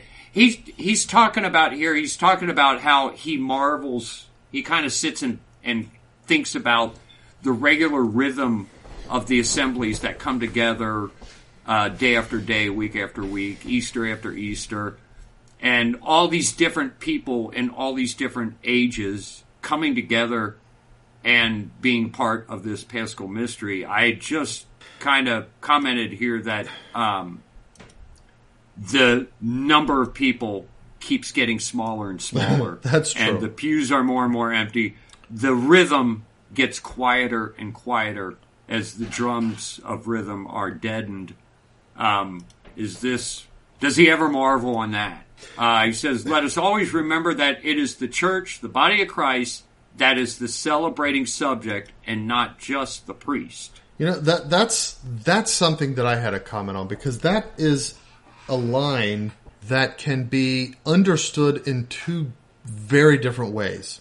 On the one hand, when the priest says mass, he's acting as an alter Christus, a, a- in the person of Christ, in persona Christi. You know, we have all kinds of Latin phrases for it.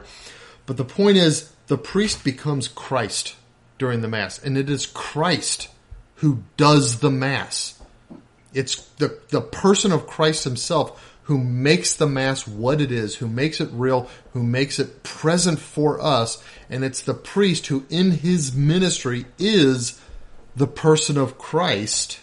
And in that sense, the rest of the assembly doesn't matter for the actuality of the Mass taking place on that altar at that time on that day. And so if you take this line to, to understand that, well, it's the priest along with the whole assembly that makes the Mass present, well, that's just a pernicious heresy. On Yeah, the other uh, hand, okay. if you understand which- that the hold on here. Um, Sorry, it- say that. That was hold on. That was the uh, heresy that Pope Pius condemned in 1947. Oh, okay. so you've already got that note. Mediator Dei. Yeah, I because you said it, and and that's what also condemned what Guardini was talking about. It being more of a oh, meal, a meal than, a sacrifice. a sacrifice, and this is exactly what Pope Pius XII condemned. Okay, go on. Well, the other way of understanding it is that the priest acting when he is a, a celebrating the mass, he's he is a another Christ. he sort of becomes Christ, and Christ has his body in the whole church.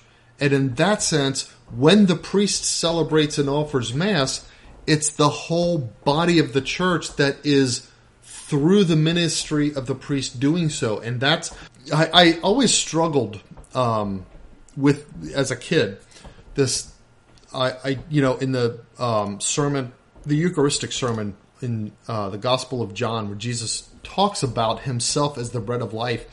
And he says very plainly and explicitly if you do not eat the flesh of the Son of Man, you have no life in you. And he almost like issues that as an individualistic declaration. Well, here's where the here's where the right understanding of this takes place. The priest is Christ offering himself to the Father, and then the priest is the body of Christ, the church, eating the body, blood, soul, and divinity of Christ, receiving the Holy Eucharist, because it's the priest's communion that matters above our communion. The priest receives the body, blood, soul, and divinity of Christ, and in doing so, eats the body of Christ and drinks his blood on behalf of the entire church. And it's in that yeah. sense that just by being a baptized member of the church, like if you're an infant, you haven't received Holy Communion, but you have eaten the body of Christ and drank his blood. Why?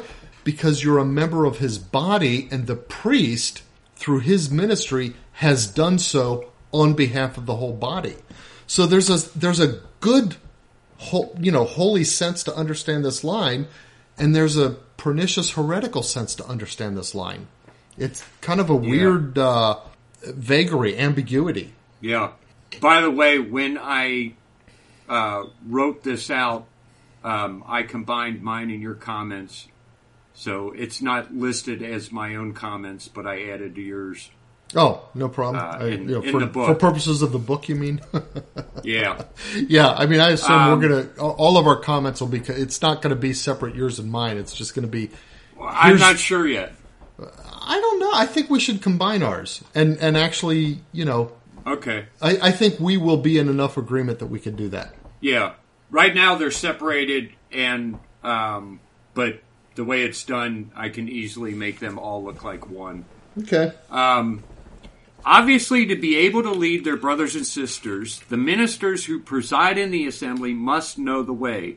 Know it from having studied it on the map of their theological studies, but also from having frequented the liturgy in actual practice of an experience of living faith nourished by prayer. That is a heresy. Yeah. Now, in, in a pedagogical and pastoral sense, it's true. The priest can't lead mentally. He can't teach his flock ab- about the mysteries unless he understands them himself. But in a sacramental sense, this isn't even remotely true, and it's it's a real big heresy to suggest that it is true. The priest, by virtue of his ordination, has the power to fully confect the mass, and the assembly, the congregation, fully participates in that by receiving the body and blood of our Lord. All the priest has to do is to say the words of the Mass, and his intention has to be to be performing a rite of the church. That's all. And when he does that, it's a real Mass, and the faithful participate in it fully by receiving Jesus to suggest that the priest has to have some kind of knowledge and even some kind of specific prayer life in order to make this a reality for the faithful, that's a heresy. Yeah. I'm putting a note so that we can uh, reference that where it's uh, defined. Yeah, we need to we need to actually uh, f- find some sources on that. But yeah. I know that's okay. an absolute heresy. The, that is the, uh, that's always the, been my understanding of it. Yeah, yeah. Um, let's see. We've got thirty-seven. Um, he talks about the seminaries must take account of the extraordinary capacity. Uh, blah blah blah blah blah. Does he really want to get his discussion on the direction the seminaries have gone since the Novus Ordo was imposed? How about we just say the seminaries must reject homos? yeah, and And leave it at that. You, you'd improve the seminaries like a thousand percent if you said the seminaries have to reject homos. Yeah, that that in itself does the job. So, okay. um, let's see. Okay, thirty-seven. Um, towards the end of thirty-seven, he references one Corinthians thirteen one, where he says. Um, the scripture is about preaching but not having charity. That's what they're talking about. Not about saying mass and not having charity. Oh, okay, if- right. If he's talking about the celebration itself, as in the liturgy, not the the mass, not the priest not having charity when he says the mass, uh, he, he's wrong. Even Sacrosanctum Concilium makes it clear that the purpose of the mass Oh. is to give strength to the faithful, not to evangelize. Because he says a celebration that does not evangelize is not authentic That he's and wrong. it's that has no Yeah.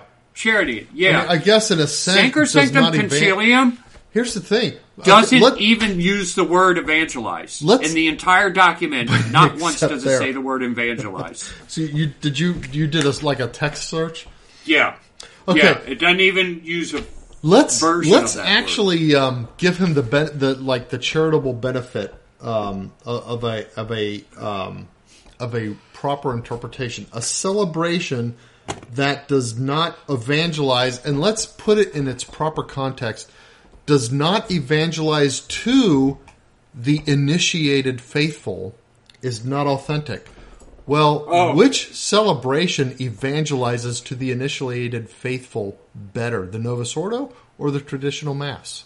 Certainly the traditional. Absolutely. Yeah. So there again, And again, the charity is not necessary. It's not a necessary component.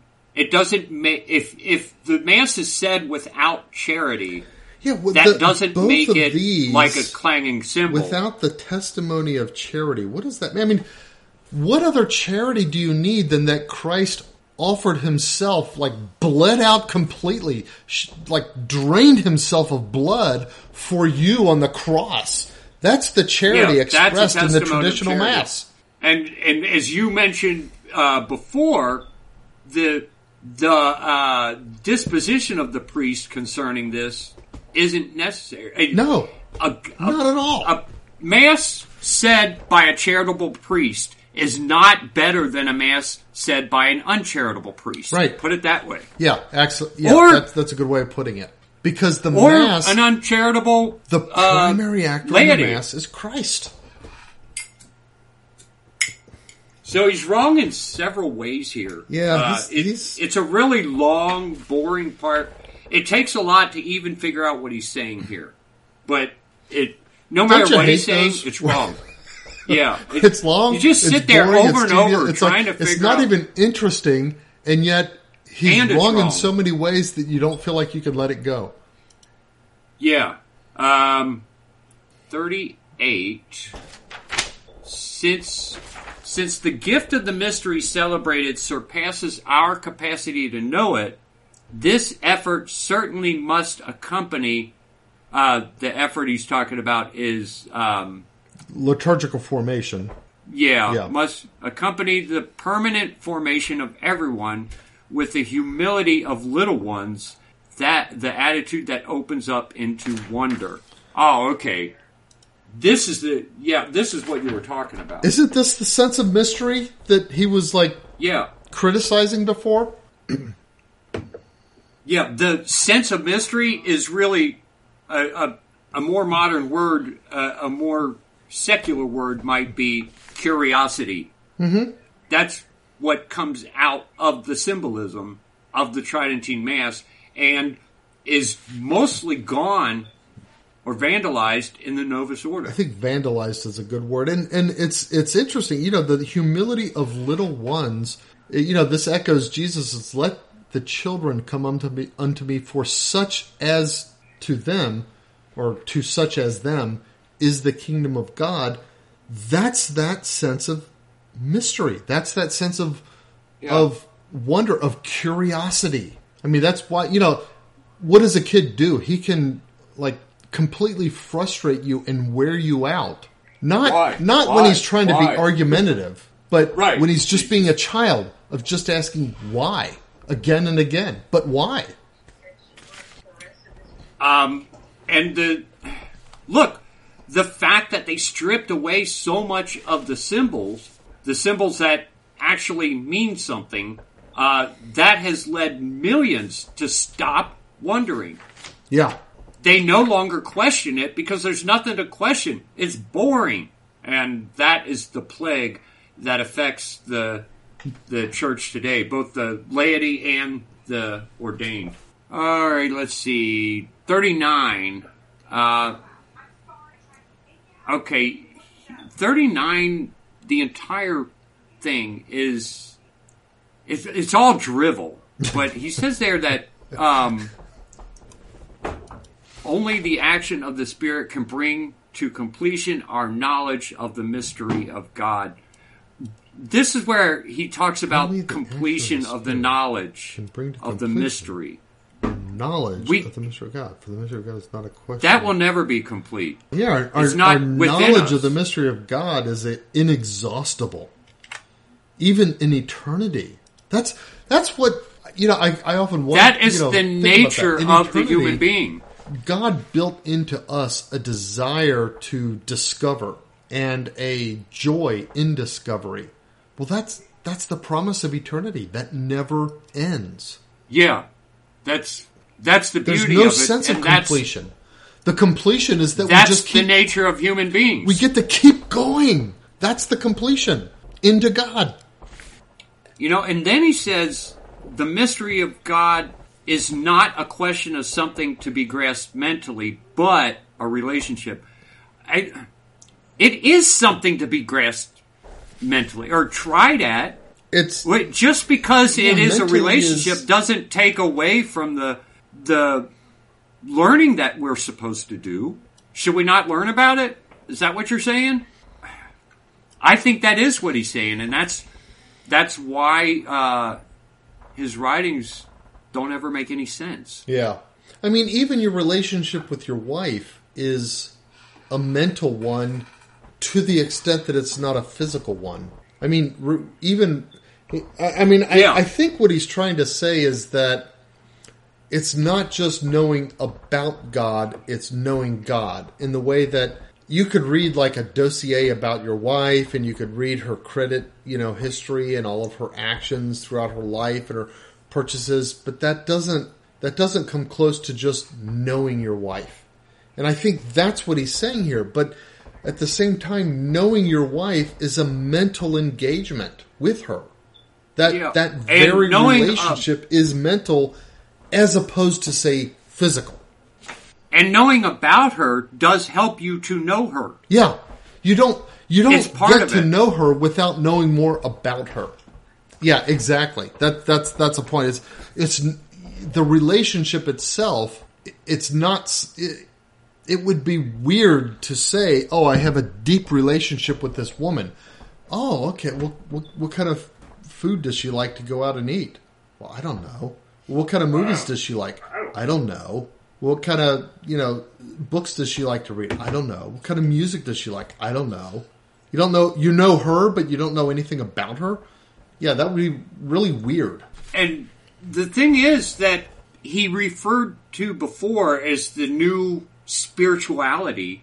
Well, that's what that is. Is when people say, "I know God," I just, I just can't explain the Trinity or things like that. You Yeah. know what I mean? Yeah, I, I have know this God, but they don't relationship know with God, but I don't Him. know anything about God. That's my spirituality. That's what that is. I'm, I'm, I'm just in relation to God. I don't have to know about Him. I just am in relation to Him. I, I think that's That is exactly the, new point. theology. Yeah, That's what the uh, Reformation gave us. Yeah. It's this new theology where we don't know anything. And we write long, boring paragraphs that don't mean anything. uh, let's see. I don't have anything for paragraph 40. Me neither, and that might be a good place to stop for this podcast. Yeah. Yeah, because we did 20, and that that'll we'll have 20 more next week. right. because that's about where I stopped uh, interjecting in my notes. I have the rest. I have done my part of the interjections in the book up to this point. Oh, okay. So maybe I can get it done by next week. The, Wow. The writing and the uh, So- most of the writing, right? The writing of the first draft, and because I want to get the book out there fast. Yeah, like this summer else. if possible. Summer. Next month. yeah, that is this summer. Yeah. Okay. I forgot how far the summer has We, gone. we're we're well into Um, summer now, so yeah. Okay. Uh, yeah. Good place to stop. Um, let's talk about. current events. Uh, let me close all these documents out. I got all this crap open. Um. So, okay, you know, I don't even know how.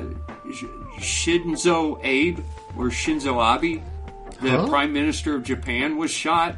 Oh, the former prime minister of Japan, who does still have a lot of influence and power, was assassinated last week.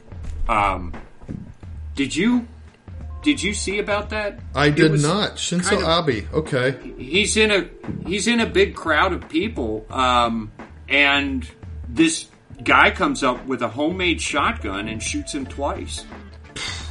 Wow. Him. So it's not like a sniper thing. He just walks right up to him. Right. Now, this guy had, they say, had good diplomatic relations with both Obama and Trump. I think probably more Trump. But the thing about him is that he was majorly a nationalist. Oh, Japanese He- nationalist. Yeah, he wanted Japan to be a strong Japan. And he was in a lot of resistance to. I, I think without I him. would imagine that would honk China. I off. think, yeah, I think China is going to uh, be emboldened here. I think this Wow. is part of China being emboldened. that might be I think even a behind China uh, driven plot or something. So what about the shooter? Yeah, Has he I- been apprehended? Was he or was yeah, he he was. the scene? He was right there. I, he's still alive, but nobody's saying why he did it. Um, but it's the the assassination itself seemed kind of professional, except that the guy who did it's not going to get away. Yeah. You know what I mean? So, um, it's almost like this guy knew what he was doing. Um, well, so Personally, it- I'm not There's against got to be some kind of conspiracy around. Japan, as long as it's not a imperialist Japan. Right. Um, he and Trump got along. Okay. So, um, this is bad for Japan.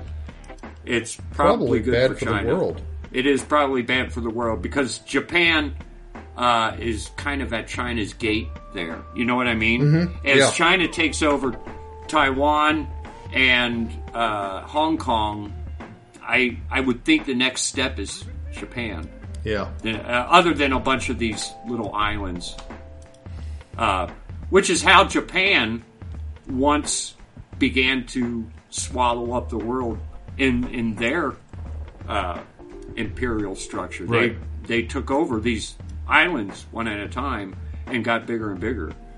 Um, did you hear about the Georgia Guidestones? Do you know what those are? No, Georgia Guidestones. Am I saying that right? Mm-hmm. No. Yeah. Um, so these are these. Let's see. I don't know. It, it was sometime like in the '60s. Uh, a guy goes into Georgia, mysterious, goes in and hires these workers to create these giant stones, Oh, these like monuments. monuments with wording on them in I think it was five different languages, and one of them was English, and it was basically a set of rules that humanity ought to follow. Um, a lot of them sound good.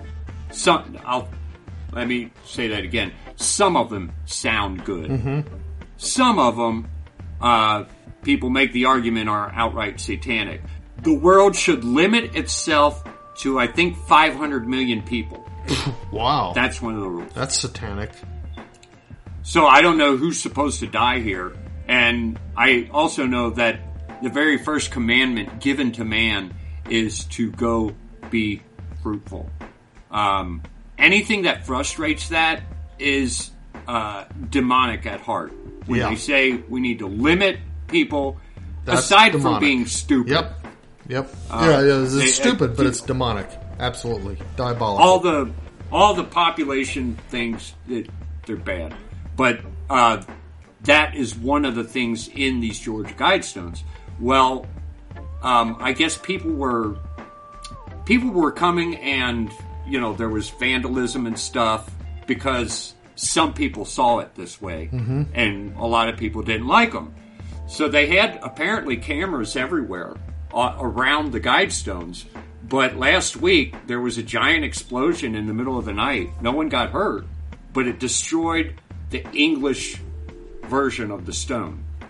so was it like one stone had English and another stone had French or something like that? I it, I don't think it was exactly that because there are three stones and there are five languages. I don't know how that is divvied up, but um, the English one was destroyed, and the explosion was big enough to damage the other ones, Okay.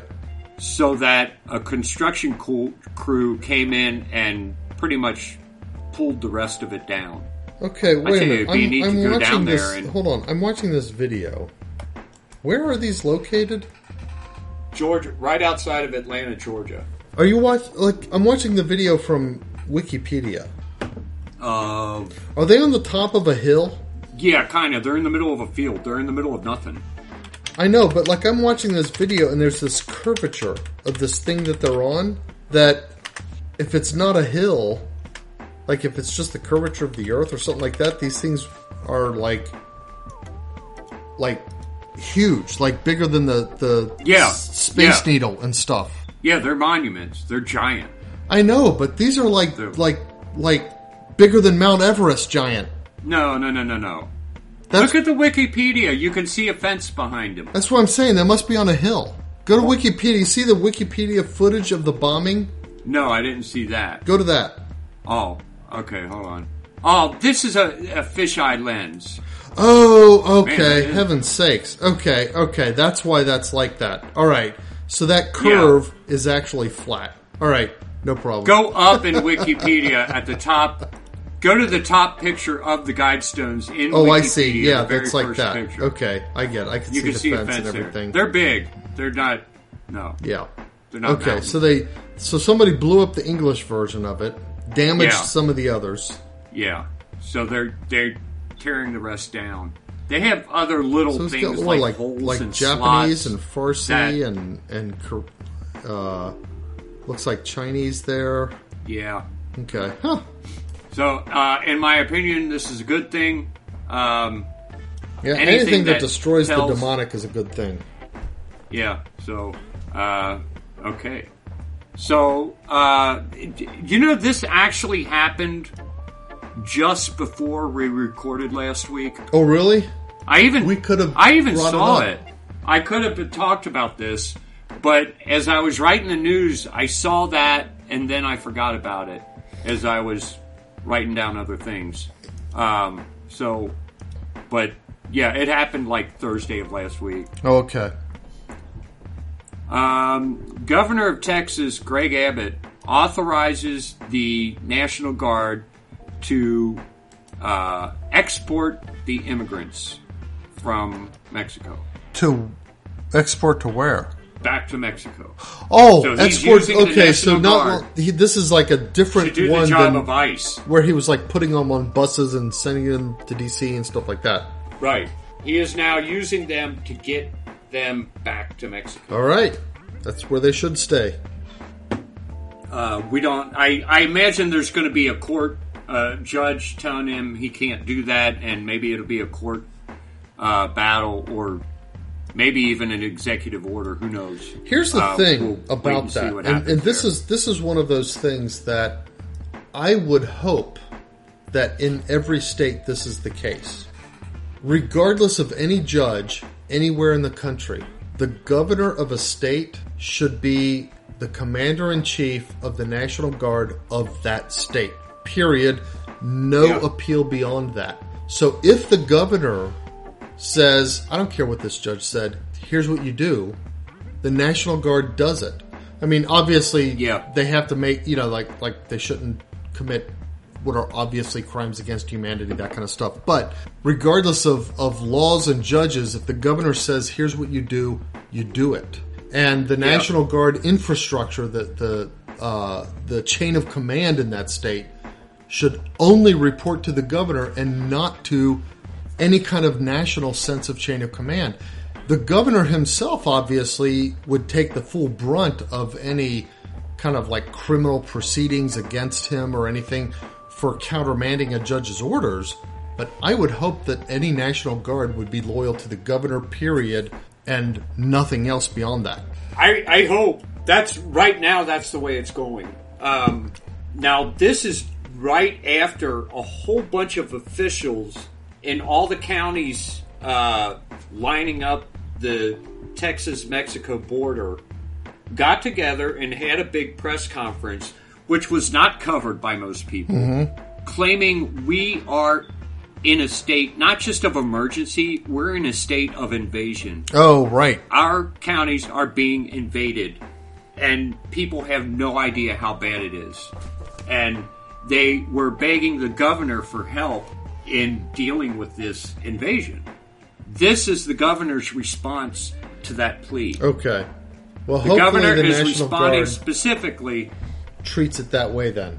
Yeah. And So you that's know, a good thing. That's uh, and I can see that absolutely being true because you know that a good chunk of people crossing over a loose border like that are uh, agents of drug cartels, are human sex traffickers, or you know every kind of vile person that exists in the world is coming across there.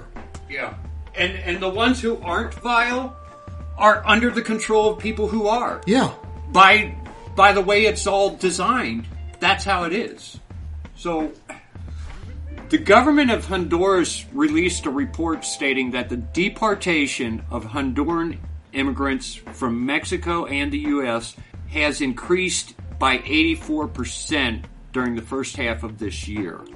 So I guess they're saying you guys are sending more people back to us back to the than Honduras. before. Okay. Yeah. and probably more Mexico than the United States because we have this loose open border policy that Biden is enforcing.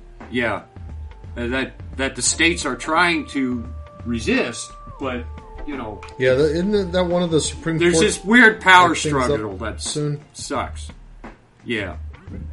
Um, authorities in Cuba say that they they're describing this fever, dengue fever, has increased 21.7 percent from last year.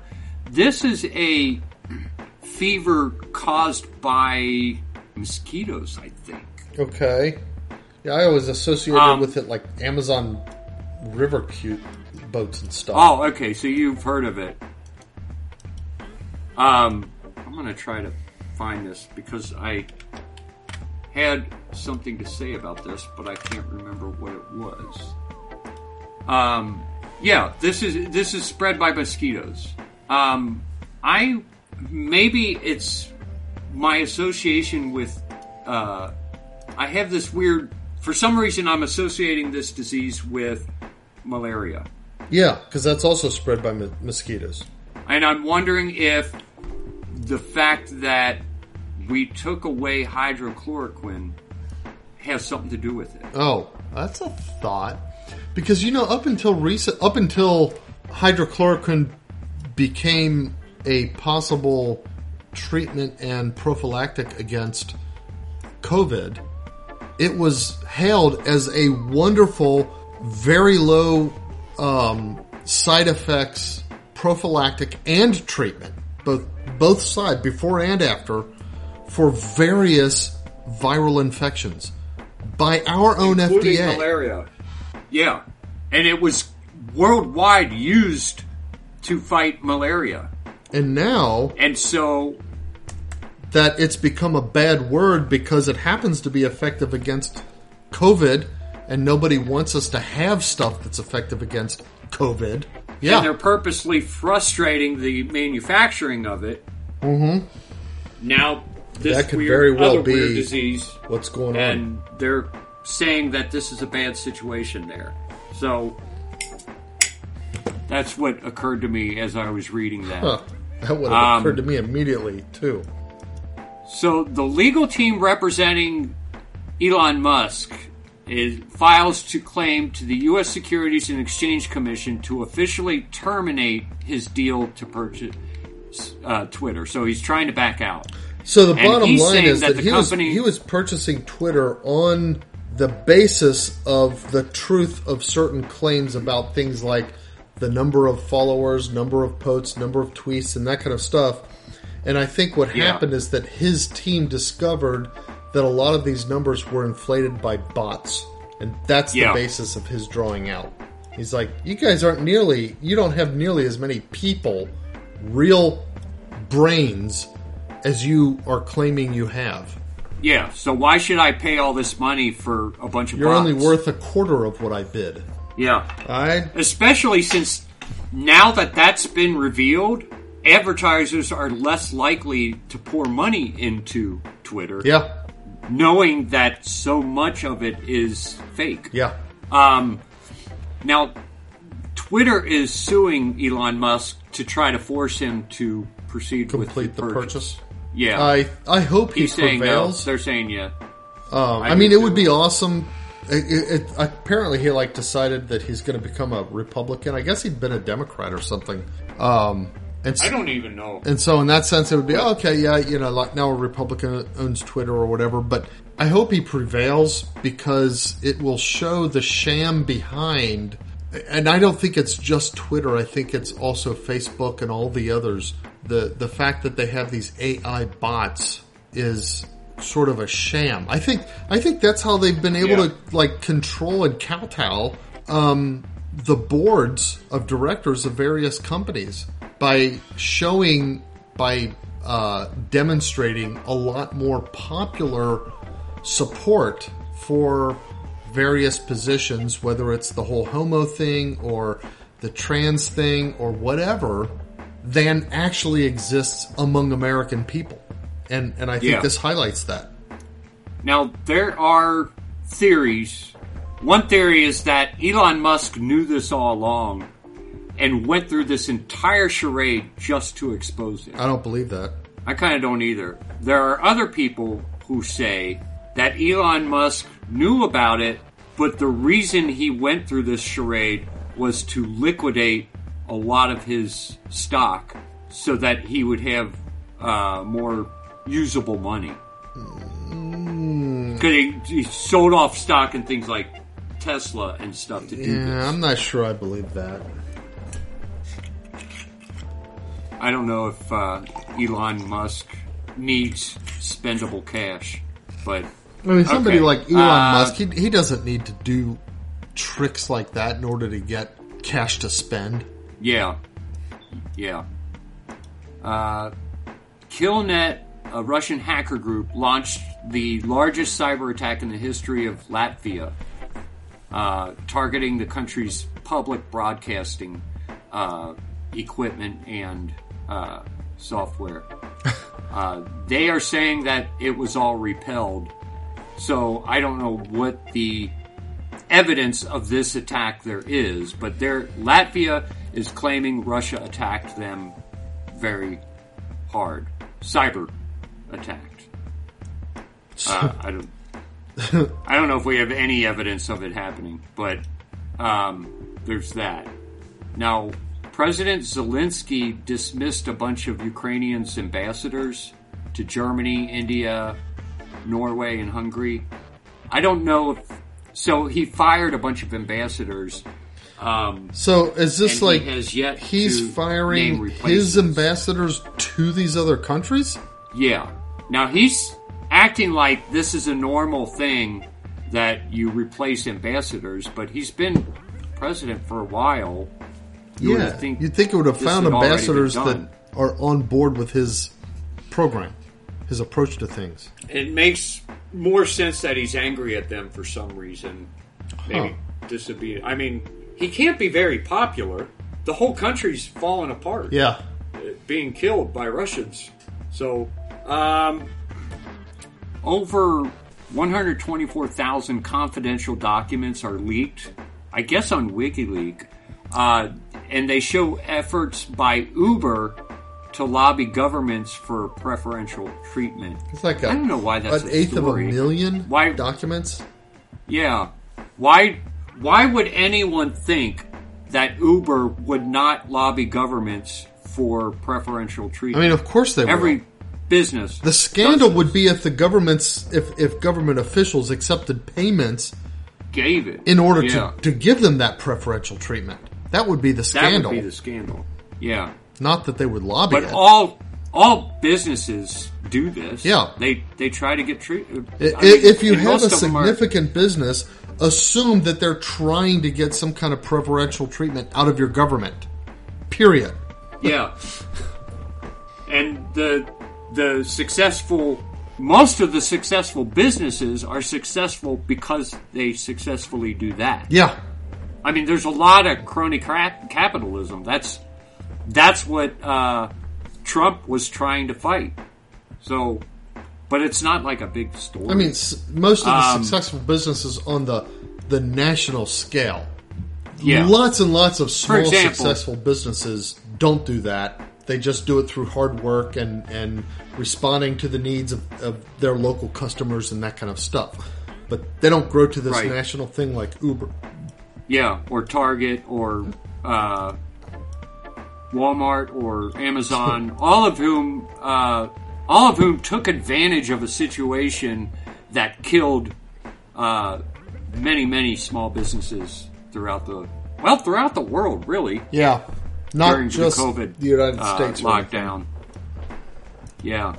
Um, so Biden administration announces it will purchase 3.2 million doses of the Novavax COVID-19 vaccine once the vaccine is approved. Which Would it be? I mean, manufacture is this Johnson and Johnson or Pfizer? I don't know. Pfizer. It's saying Novavax. Nova. Yeah, N O V A V A I, X. I think that's Um, Pfizer. Okay. Wouldn't it be cool if you could make a product that even if nobody in the world used would still be purchased? You know? That would be awesome. Even if it was How do, how do I get in I that mean line? three point two million doses. Why is the government purchasing it? It's just the whole thing is so evil. This whole deal. Um, and everybody knows it now, and there's no anyone who denies it is they're just being an idiot. They, come on, open your eyes, people. Um, lawmakers in Russia propose to extend the anti-gay propaganda bill to all people, regardless of their age. So Russia uh, has these anti-gay uh, bills that I guess So is this a bill that like from funds to- anti-gay propaganda, or is it a bill that's against gay propagandizing? it's a gay, it's against gay propagandizing. We should have a bill like that. We should have one. That would be so uh, good for America. It would help America a lot. Um, also, uh, Putin signed a decree extending the fast track process that Ukrainians can go through to get to become um, Russian citizens. Oh, So I guess at first he had this uh, existing, and it only applied to the Donetsk, uh, the Donetsk, and the Luhansk People's Republics. These are two breakaways from Ukraine. okay. Putin Putin was allowing those people to become Russian citizens, uh, and now he's allowing all uh, Ukrainians to become Russian citizens. You know, the only reason he's doing that is because he's learned that a significant number of Ukrainians want to be Russian instead. Right. If if that didn't exist, then it wouldn't matter if he did this. This wouldn't be a story. No. He could do it all. It'd be like if uh, England made it possible for United States citizens to become British citizens. That would be a non-story it'd like, because there so are no what? Americans who want Boris to become Johnson, British. what are you thinking? But there's Yeah, a bunch no, of Ukrainians that want to become Russian. So you know, I, I keep thinking that that there's something going on here in Russia because Putin, as we've said before, Putin is evil.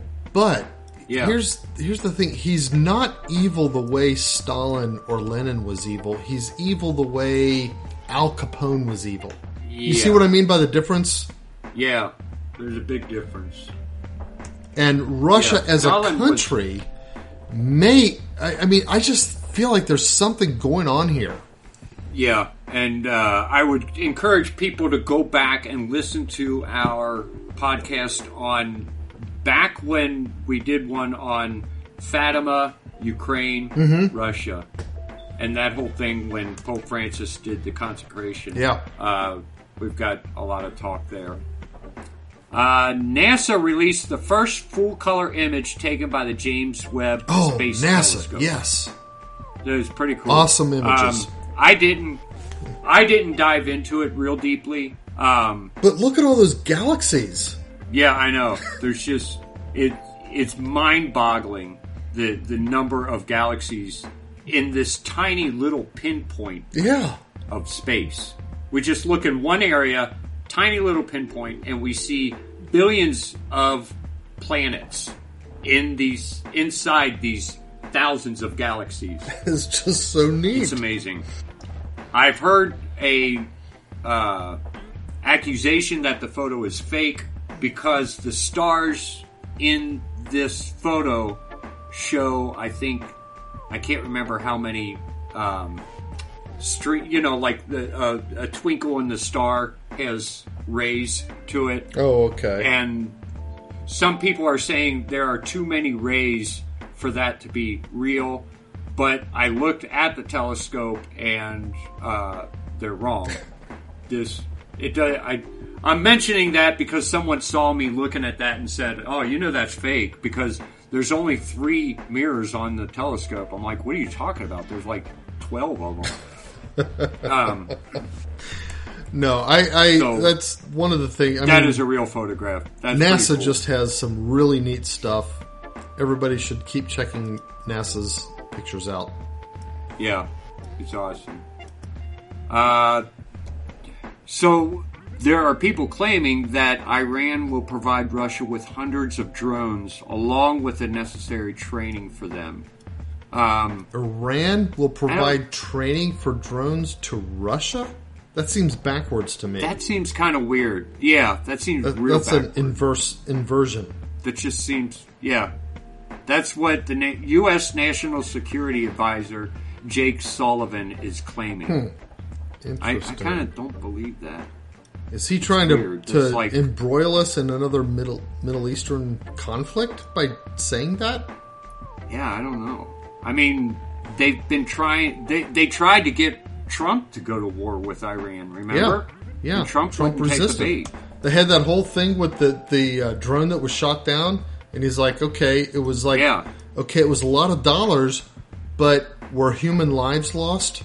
And like, well, no. And he It's like, refused to attack. I'm not going to take human lives in response. Yeah, that's very responsible. Uh, that you don't see a lot of presidents uh, portraying. It's.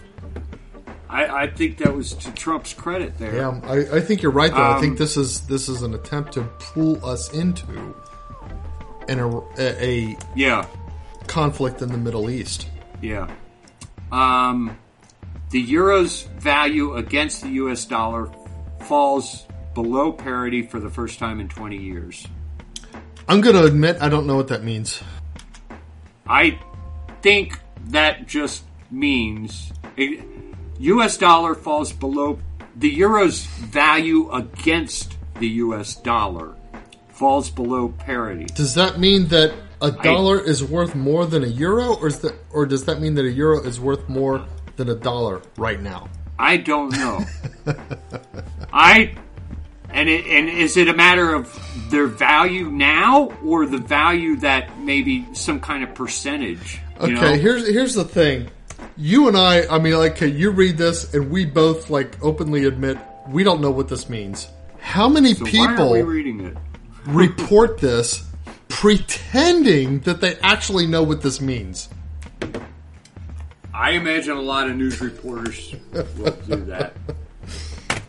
Uh, North Korea recognizes the independence of Donetsk and Of- Luhansk of? People's Republics.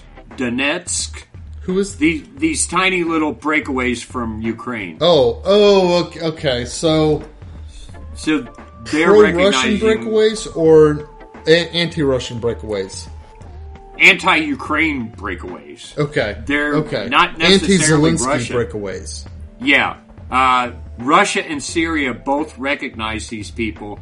North Korea is the third country to recognize Right. them as independent of Ukraine. Okay, okay. Uh, as a response, Ukraine suspends all diplomatic relations with North Korea. Why would you have diplomatic No, relations? Who with cares? North Korea? You know, North Korea is another Yeah. country that it's like Kim Jong Un is evil, but not in the ideological way that that Stalin or Lenin was, but more in the thuggish way that Al Capone was. He's a is a, Right. a an international stage Al Capone. You Even don't deal more with so than people uh, like that. Putin.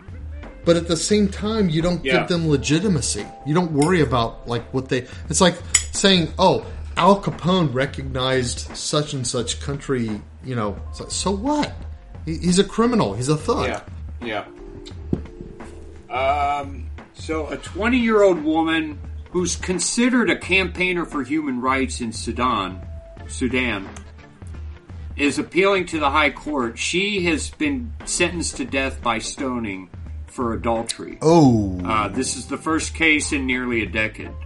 Um, she's 20 years old and is considered a campaigner for women's rights. I have to wonder if she's only campaigning for women's rights because she got caught in adultery and is about to be stoned. it's like the yeah. It's, is- it's, a, oh wait wait wait wait! You can't stone me. I come, I'm a campaigner for women's rights. women's rights, women's rights. And really, it's just, I don't know.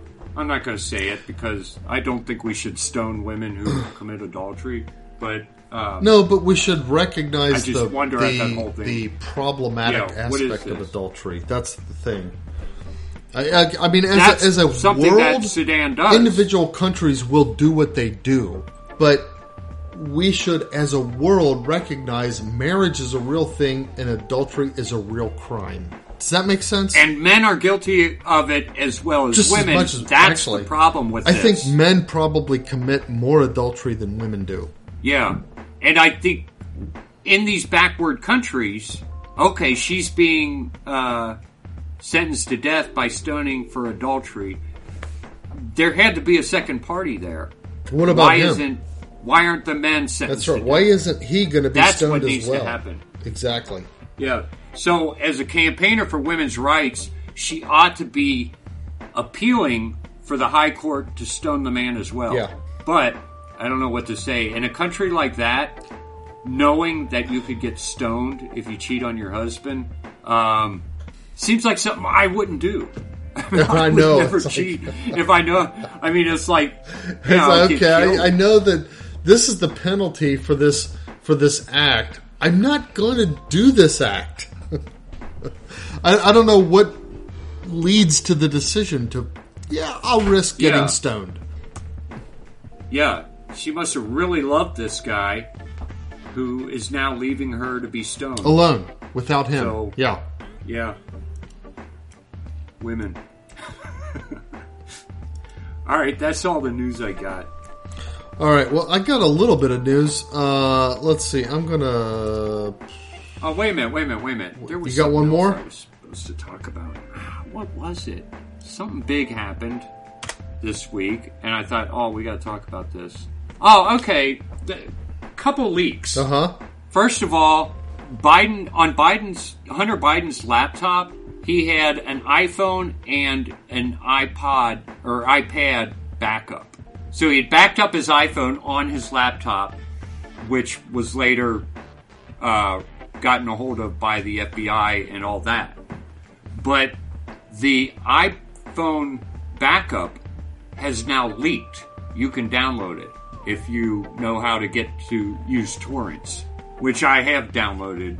I haven't put it on anything yet, but uh, that has leaked. Uh, this guy's just so bad in so many ways. Um, and I think, if I understand it right, his nickname for Biden was Pedo Pete. Was what? I don't know why Pete. Pedo Peter. Why Peter? I think that, you know what? That story might be wrong. I better wait and see for myself. Yeah, we, we need to. I, I know that I, I've heard Okay. a few things about the, the whole Hunter Biden cloud storage thing. Like, there, there's a lot there that's really like surprising and sick. Yeah, it's it's really gross. This is this is part of the crime family now running America into the ground, uh, including. You know what else I didn't uh, talk about is uh, Biden has decided once again to open up the oil reserves, but he's not giving it to Americans. He's giving it to China, to uh, Europe, and to someone else. Wait, Who was it? wait, are you. Ukraine. serious? He's taking our reserves and sending them to China, Ukraine, and Europe. You got to be kidding. No. And this is the second time he's done it. Well, I don't know about China with the time before, but it, it was like 5 million barrels. That's like treason or something. That is treason. That's absolute treason. He's. I mean, look, the Bidens know Wow. that their time is done. As a crime family, they are sucking America oh dry. Oh my gosh. And the Demo- the Republicans are just. They're too scared to say anything. I, we have got the most worthless That's, that's bunch the of thing is why do we have such in the world. such pansy baby ass Republicans? It's sad. And I don't know what to do about it. Well, You you know, know, what? we don't what know to what do to do about it about is it. pray.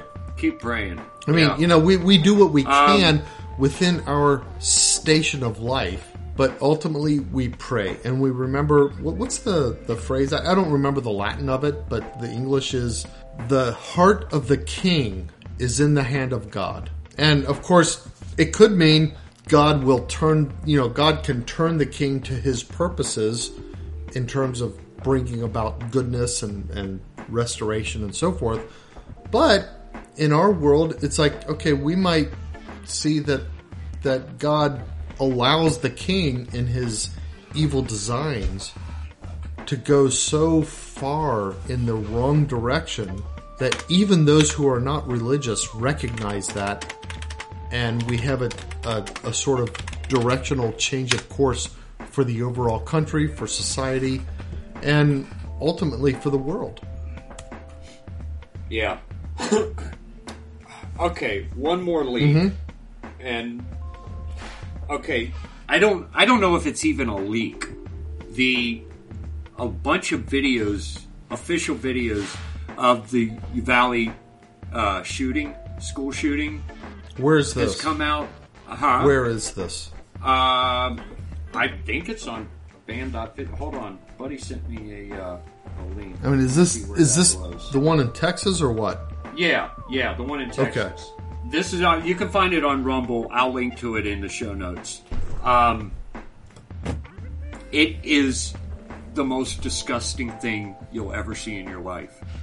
Knowing that children are being shot while grown ass men wearing body armor, riot shields, and uh, AR armed to the teeth are running from this guy and Instead of towards him. cover instead of going towards him.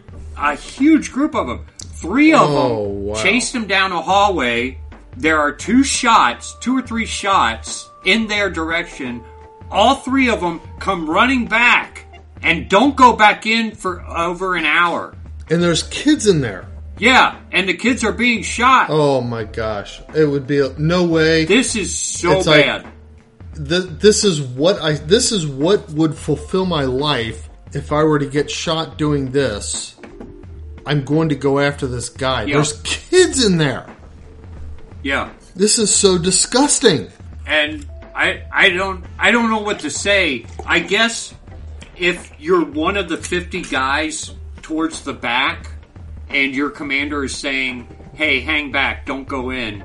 I can kind of see how you're not you know, you don't want, want to be the one guy to say, "I'm not going to do what you say. I'm going to go ahead and do this." But the front because line? maybe you're thinking, "I I must not know something that these guys other guys know."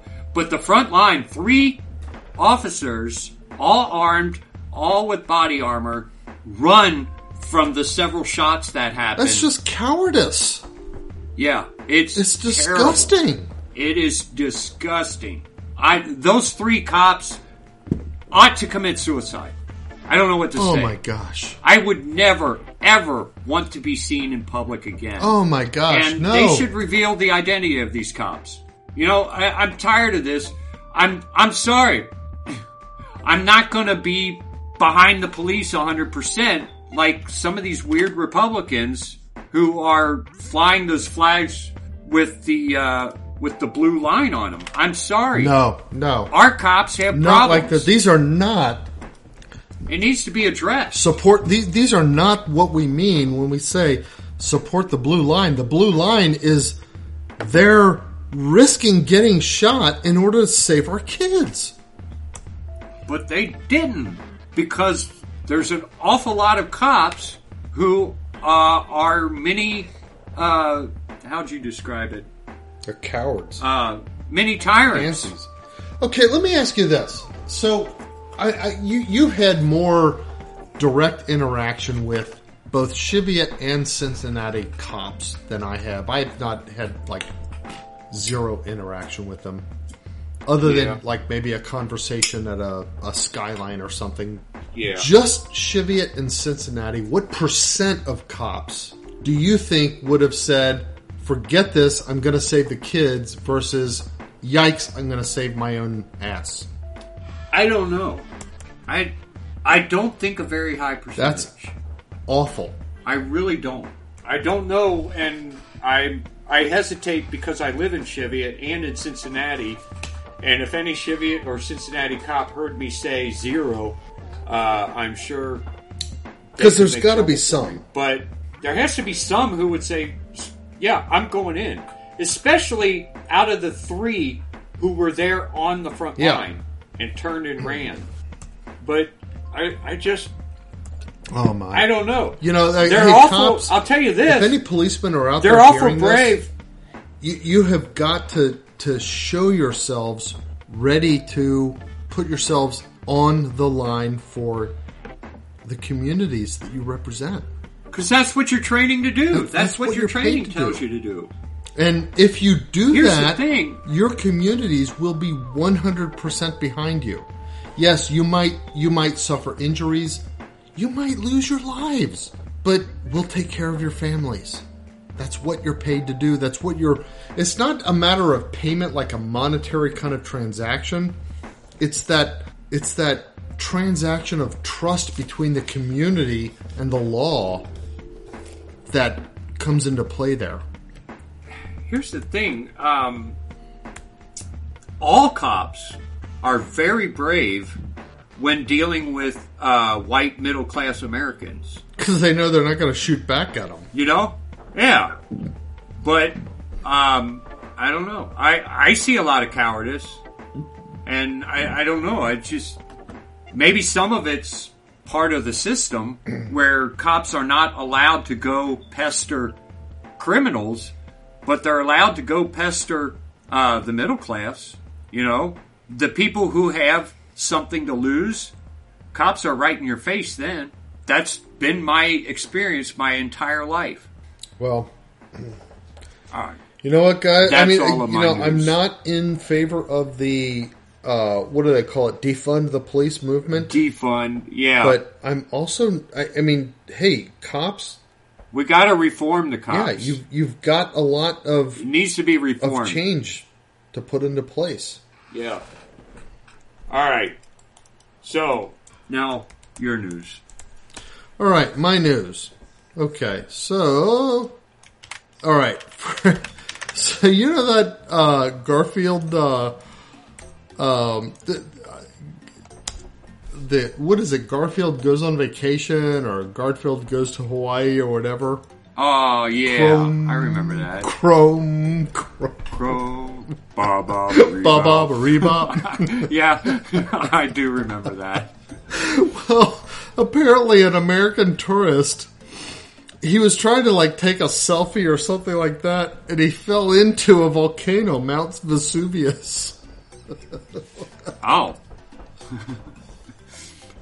that's a that's a big fall there. Yeah. So it was a sacrifice. Was he trying to Um, sacrifice himself on the part of the, you know, on behalf of the people or what? I don't know. What were they sacrificing in Garfield? Were they sacrificing Odie or something? No, no, no, no, no. What It was that? it was the chief's daughter. Remember? Oh, that's right. And And and it kept name? blowing her back Garfield. until the car went in with with Odie and John or whatever. And but Odie and John happened That's to cling right. to the sides or something like that. Yeah, and they thought they were gods. you know, I'm gonna have to watch that again. That that was just a, a fun. I mean, I don't even like Garfield. remember that, that. was a fun I don't either. a fun little short. but I, I do remember that part. And the Oh, guy that was supposed to be the the mechanic. Um, Oh yeah. I, I I remember him, but I don't remember about him. he's like, "You got to get this car working." He's like, he's like, like taps on it and chants some ooga booga booga. That's right. I'm gonna have to find that and download it. I think I, I think I have the download. I put, in fact, I um, I used a uh, a conversion program to like make it right for my Roku to put it on my local server. I'll, Yeah. I'll send it. I'll send what I have to you. Yeah. Yeah. send- anyway, so got like people like that. search uh, Garfield goes on vacation or something like that, and you'll you'll be able to find it and and uh, view it. It's it's just a fun cartoon. You know what? I, I don't think there's anything illegal about putting a link to a torrent. oh yeah, yeah. Publishing a I'll, I'll see if That's I can find illegal, the, tor- the original torrent for you, and you can put the link on. Yeah. Yeah. I could do that. Okay. Don't think that you can go to the show notes and click on that link and it will download the movie. That's not how it works. Right. You have to understand torrents in order to use it. So uh, do a little research into torrents, and then you'll be able to download the movie from the link that I provide. Okay. All right, next. So there was like, I've seen a couple of videos that were just pretend videos of like an airplane landing on an a highway, but apparently this app actually happened. So a Florida man, he he wants to be a commercial pilot, and he decided to show his skills in an emergency where he landed one of those like tiny aircrafts on a road in North Carolina, missing cars and power lines as he touched down. Well, okay, that's impressive. He didn't like destroy any That's property. impressive, but it sounds kind of. I'm trying to see what kind of plane he was flying, whether it was a Cessna or something else. But did he did he fake the emergency, or and, and he was just showing off? No, no, what? no. I, th- I think it was a real emergency. He was flying the plane when Oh, the okay. aircraft began to lose engine power. He was checking out land he had purchased Okay. near a lake. His father-in-law was also aboard. There was no nowhere to land. I think I told him I loved him and I was sorry for putting him in the situation. uh, his father-in-law Okay. responded that he loved Fraser and did the best he could. And from there on, I was just like, "Game on! Let's get down alive."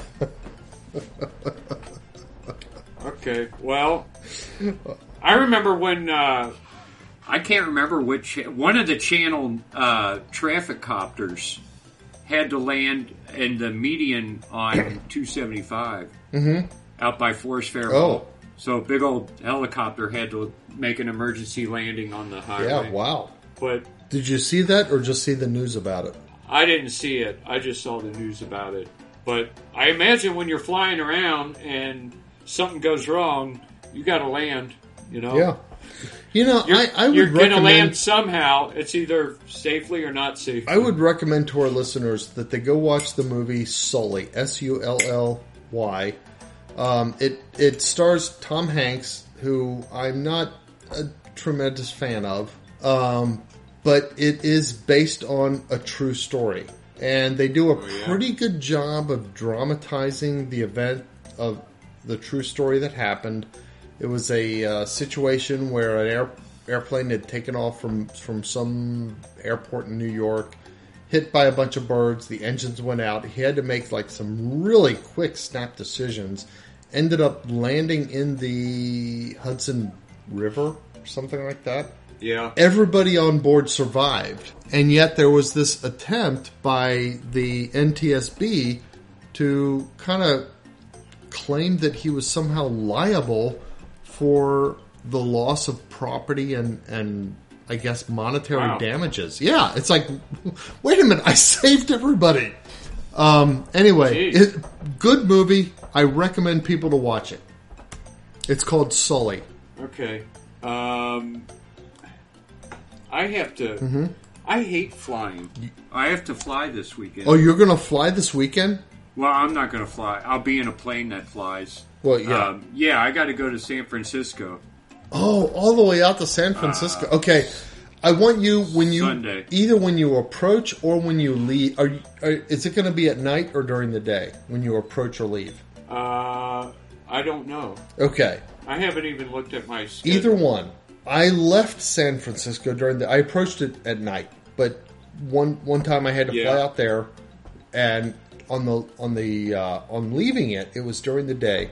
And when I looked down from the airplane window, I got to see the whole city of San Francisco, and it was so weird. It looked like a child, a very skilled child, stacking his blocks in like a, like a very Yeah. straight array of block. Like all the buildings of San Francisco looked like child's blocks being stacked. It's like they were Did I- tall enough, like like super tall, to be recognized as blocks Yeah. individually, but they were so close together that it looked like they had been very carefully placed by a child to avoid falling and knocking each other over. It was a weird kind of experience to see that. I'll see if See I if- can see, see if that. you can get I'm that same that I sense. get a window seat because I never get window seats. But Oh yeah, that's you got to have a window seat to see that. That's true. Yeah, I hope I get Yeah, one. it's it's worth if you're going into or out of San Francisco. Okay, I will look at that. All right, so you know I didn't we do a one before on a guy who was trying to escape the police on a riding lawnmower. No, it was a chick. It was a what? Uh, it was a chick who stole the riding Oh, a lawnmower woman. and a whole bunch of other stuff. Yeah. And she was. There are pictures of her, and yet they're still looking for her. At least they were when we were talking about it. Oh, okay. Well, this guy was caught. It was a dude, not a chick.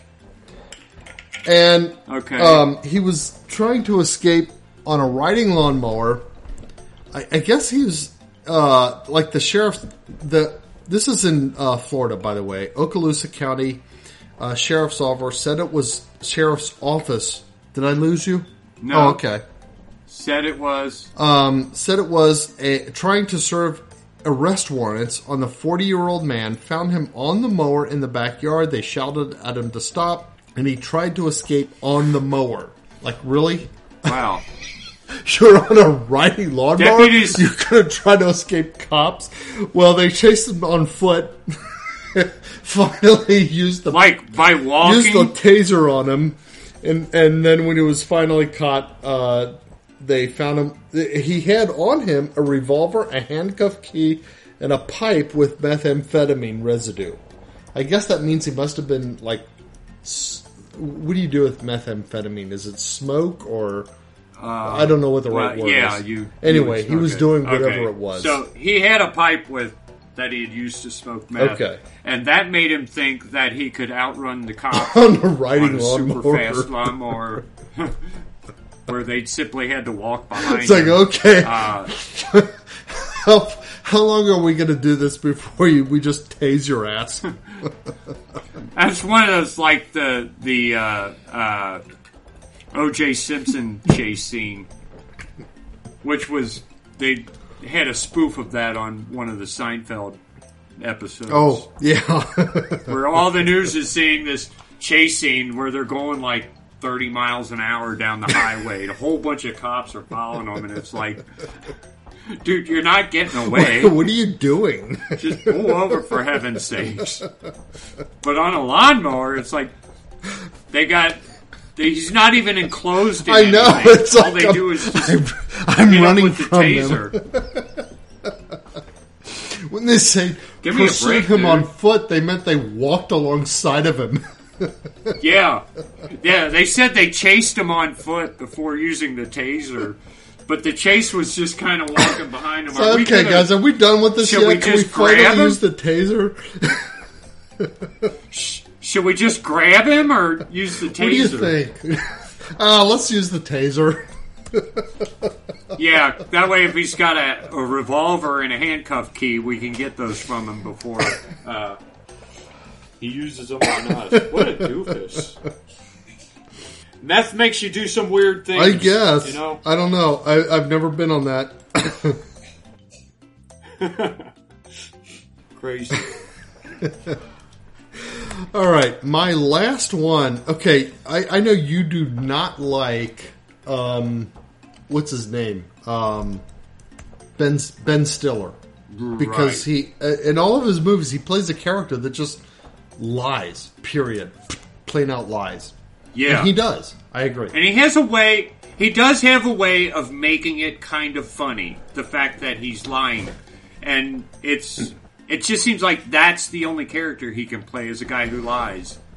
And I'll admit he does make it seem kind of funny, but to me that's not. This, good yeah, thing. no, that. But But Okay. I enjoyed Night at the Museum.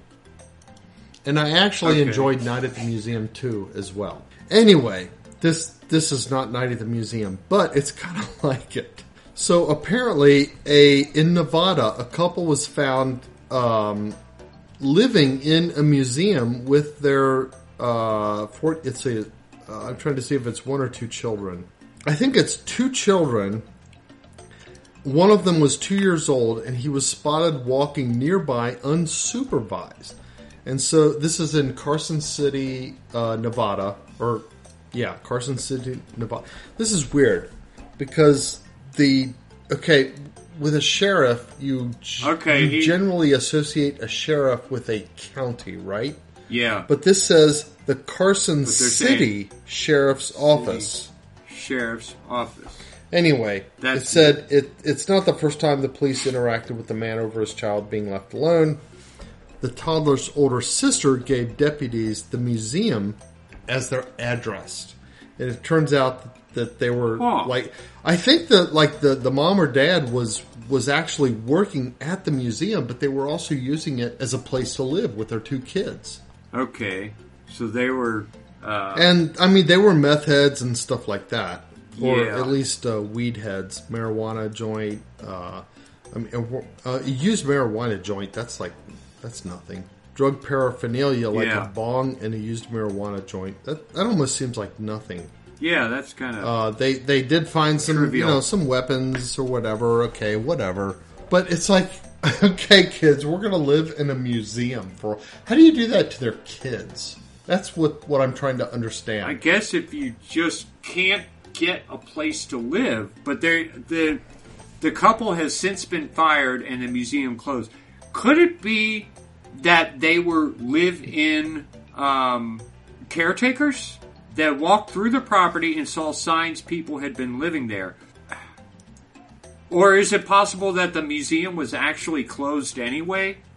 Otherwise, how would you get away with living there? I mean, oh, they were managers Yeah, they worked there. of the museum. Okay. And they were living there. Yeah. And, okay, so the guy um, was a janitor, and his wife was a museum manager, and she she was living living there with him. okay. And Okay, uh, wait a minute. okay. Here's the, well, here's what's guess interesting. The couple has since been fired, and the museum closed. Why? Why? I don't know. Why know. would the museum be closed just because somebody who worked they there don't have anyone to manage was? it. I mean, if it's like okay, this person was living there, we'll move them out and allow people to to resume using the museum to, you know, visit the exhibits and that kind of stuff. But why close it? I don't get that at all. Children's Museum of Northern Nevada. I wonder how big it is. Uh, it's a pretty small thing. It looks like a small place. What kind of museum?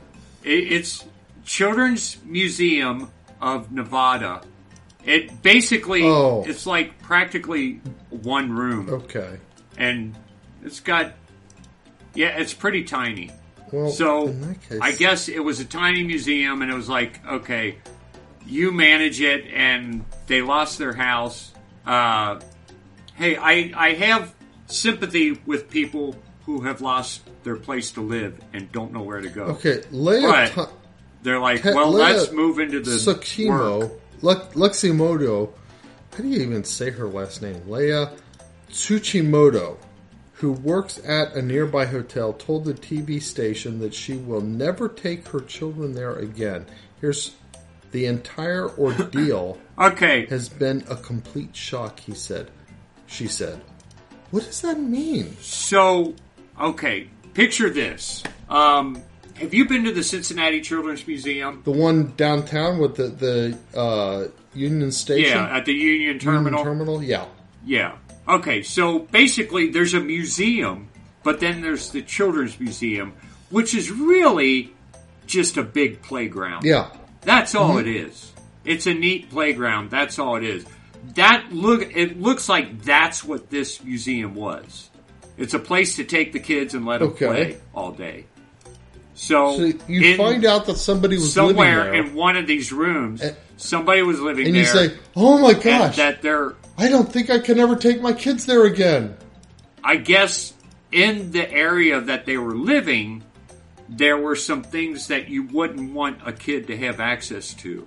But it's not like It's not like the I doubt kids that those things were to that. available to kids.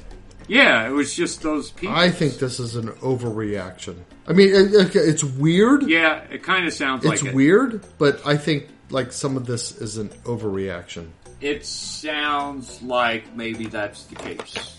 In fact, is some of this like a reaction to the whole, you know, the the, the whole government It's really reaction to the guns. government COVID they had thing. guns there. I mean, yeah, they had guns. That Yeah. that was weird. The fact that they had guns and tasers. That was weird. It's like okay, you you get a get a real place for yourself and your family, and then go get guns. Yeah. Well, um, you know, I don't know. The first, my, I, I, we've not, we went to the Children's Museum like maybe twice, but I think only once. And, um, Sam, Samuel has a reputation, has his whole life had a reputation for being rather clumsy. Is he the, he's the the, one will- that fell up the stairs for five minutes. Yeah, yeah. He tried to. He was. They had these giant escalators. I mean, they are long escalators, and he got on it and started going down. He got all the way to the bottom. I'm like, Sam, get back here. We're not going there. So instead of going to the up escalator, he just turns around and starts walking up. He gets like three steps into it before he falls. It was like forever. He just kept trying to get back up and come up those escalator stairs, and he couldn't make it. But he kept falling down and getting back up and trying to go up again. I'm like, Sam, stay there, Sam. I'm yelling at him because it, it's it's not. I can't just be there. I have to run all the way down these stairs to get a hold of him because he just back kept up. falling up the stairs.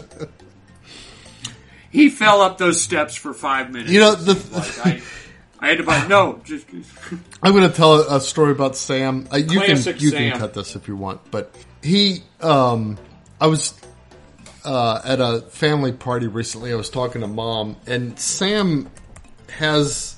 I know you don't particularly think is is funny, but the movie um, "What's Up, Doc" with uh, Ryan O'Neal and uh, who's the girl? Um, Barbra Streisand. Yeah. Anyway, so there's the one guy who is the the sort of uh, stuffy uh, guy, uh, human Hugh Simon.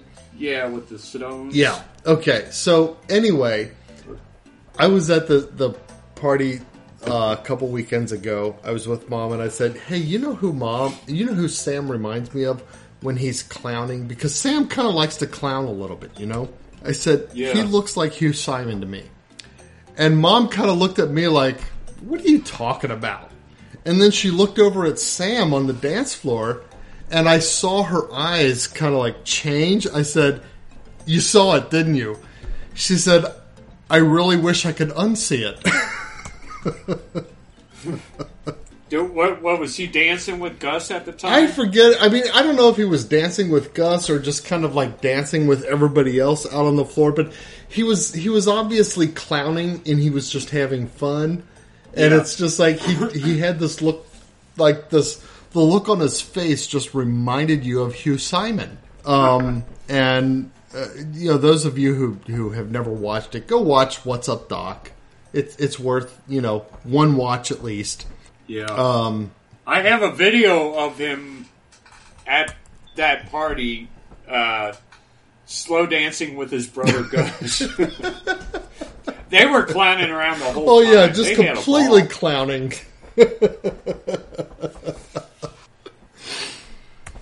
He's a funny kid. All right.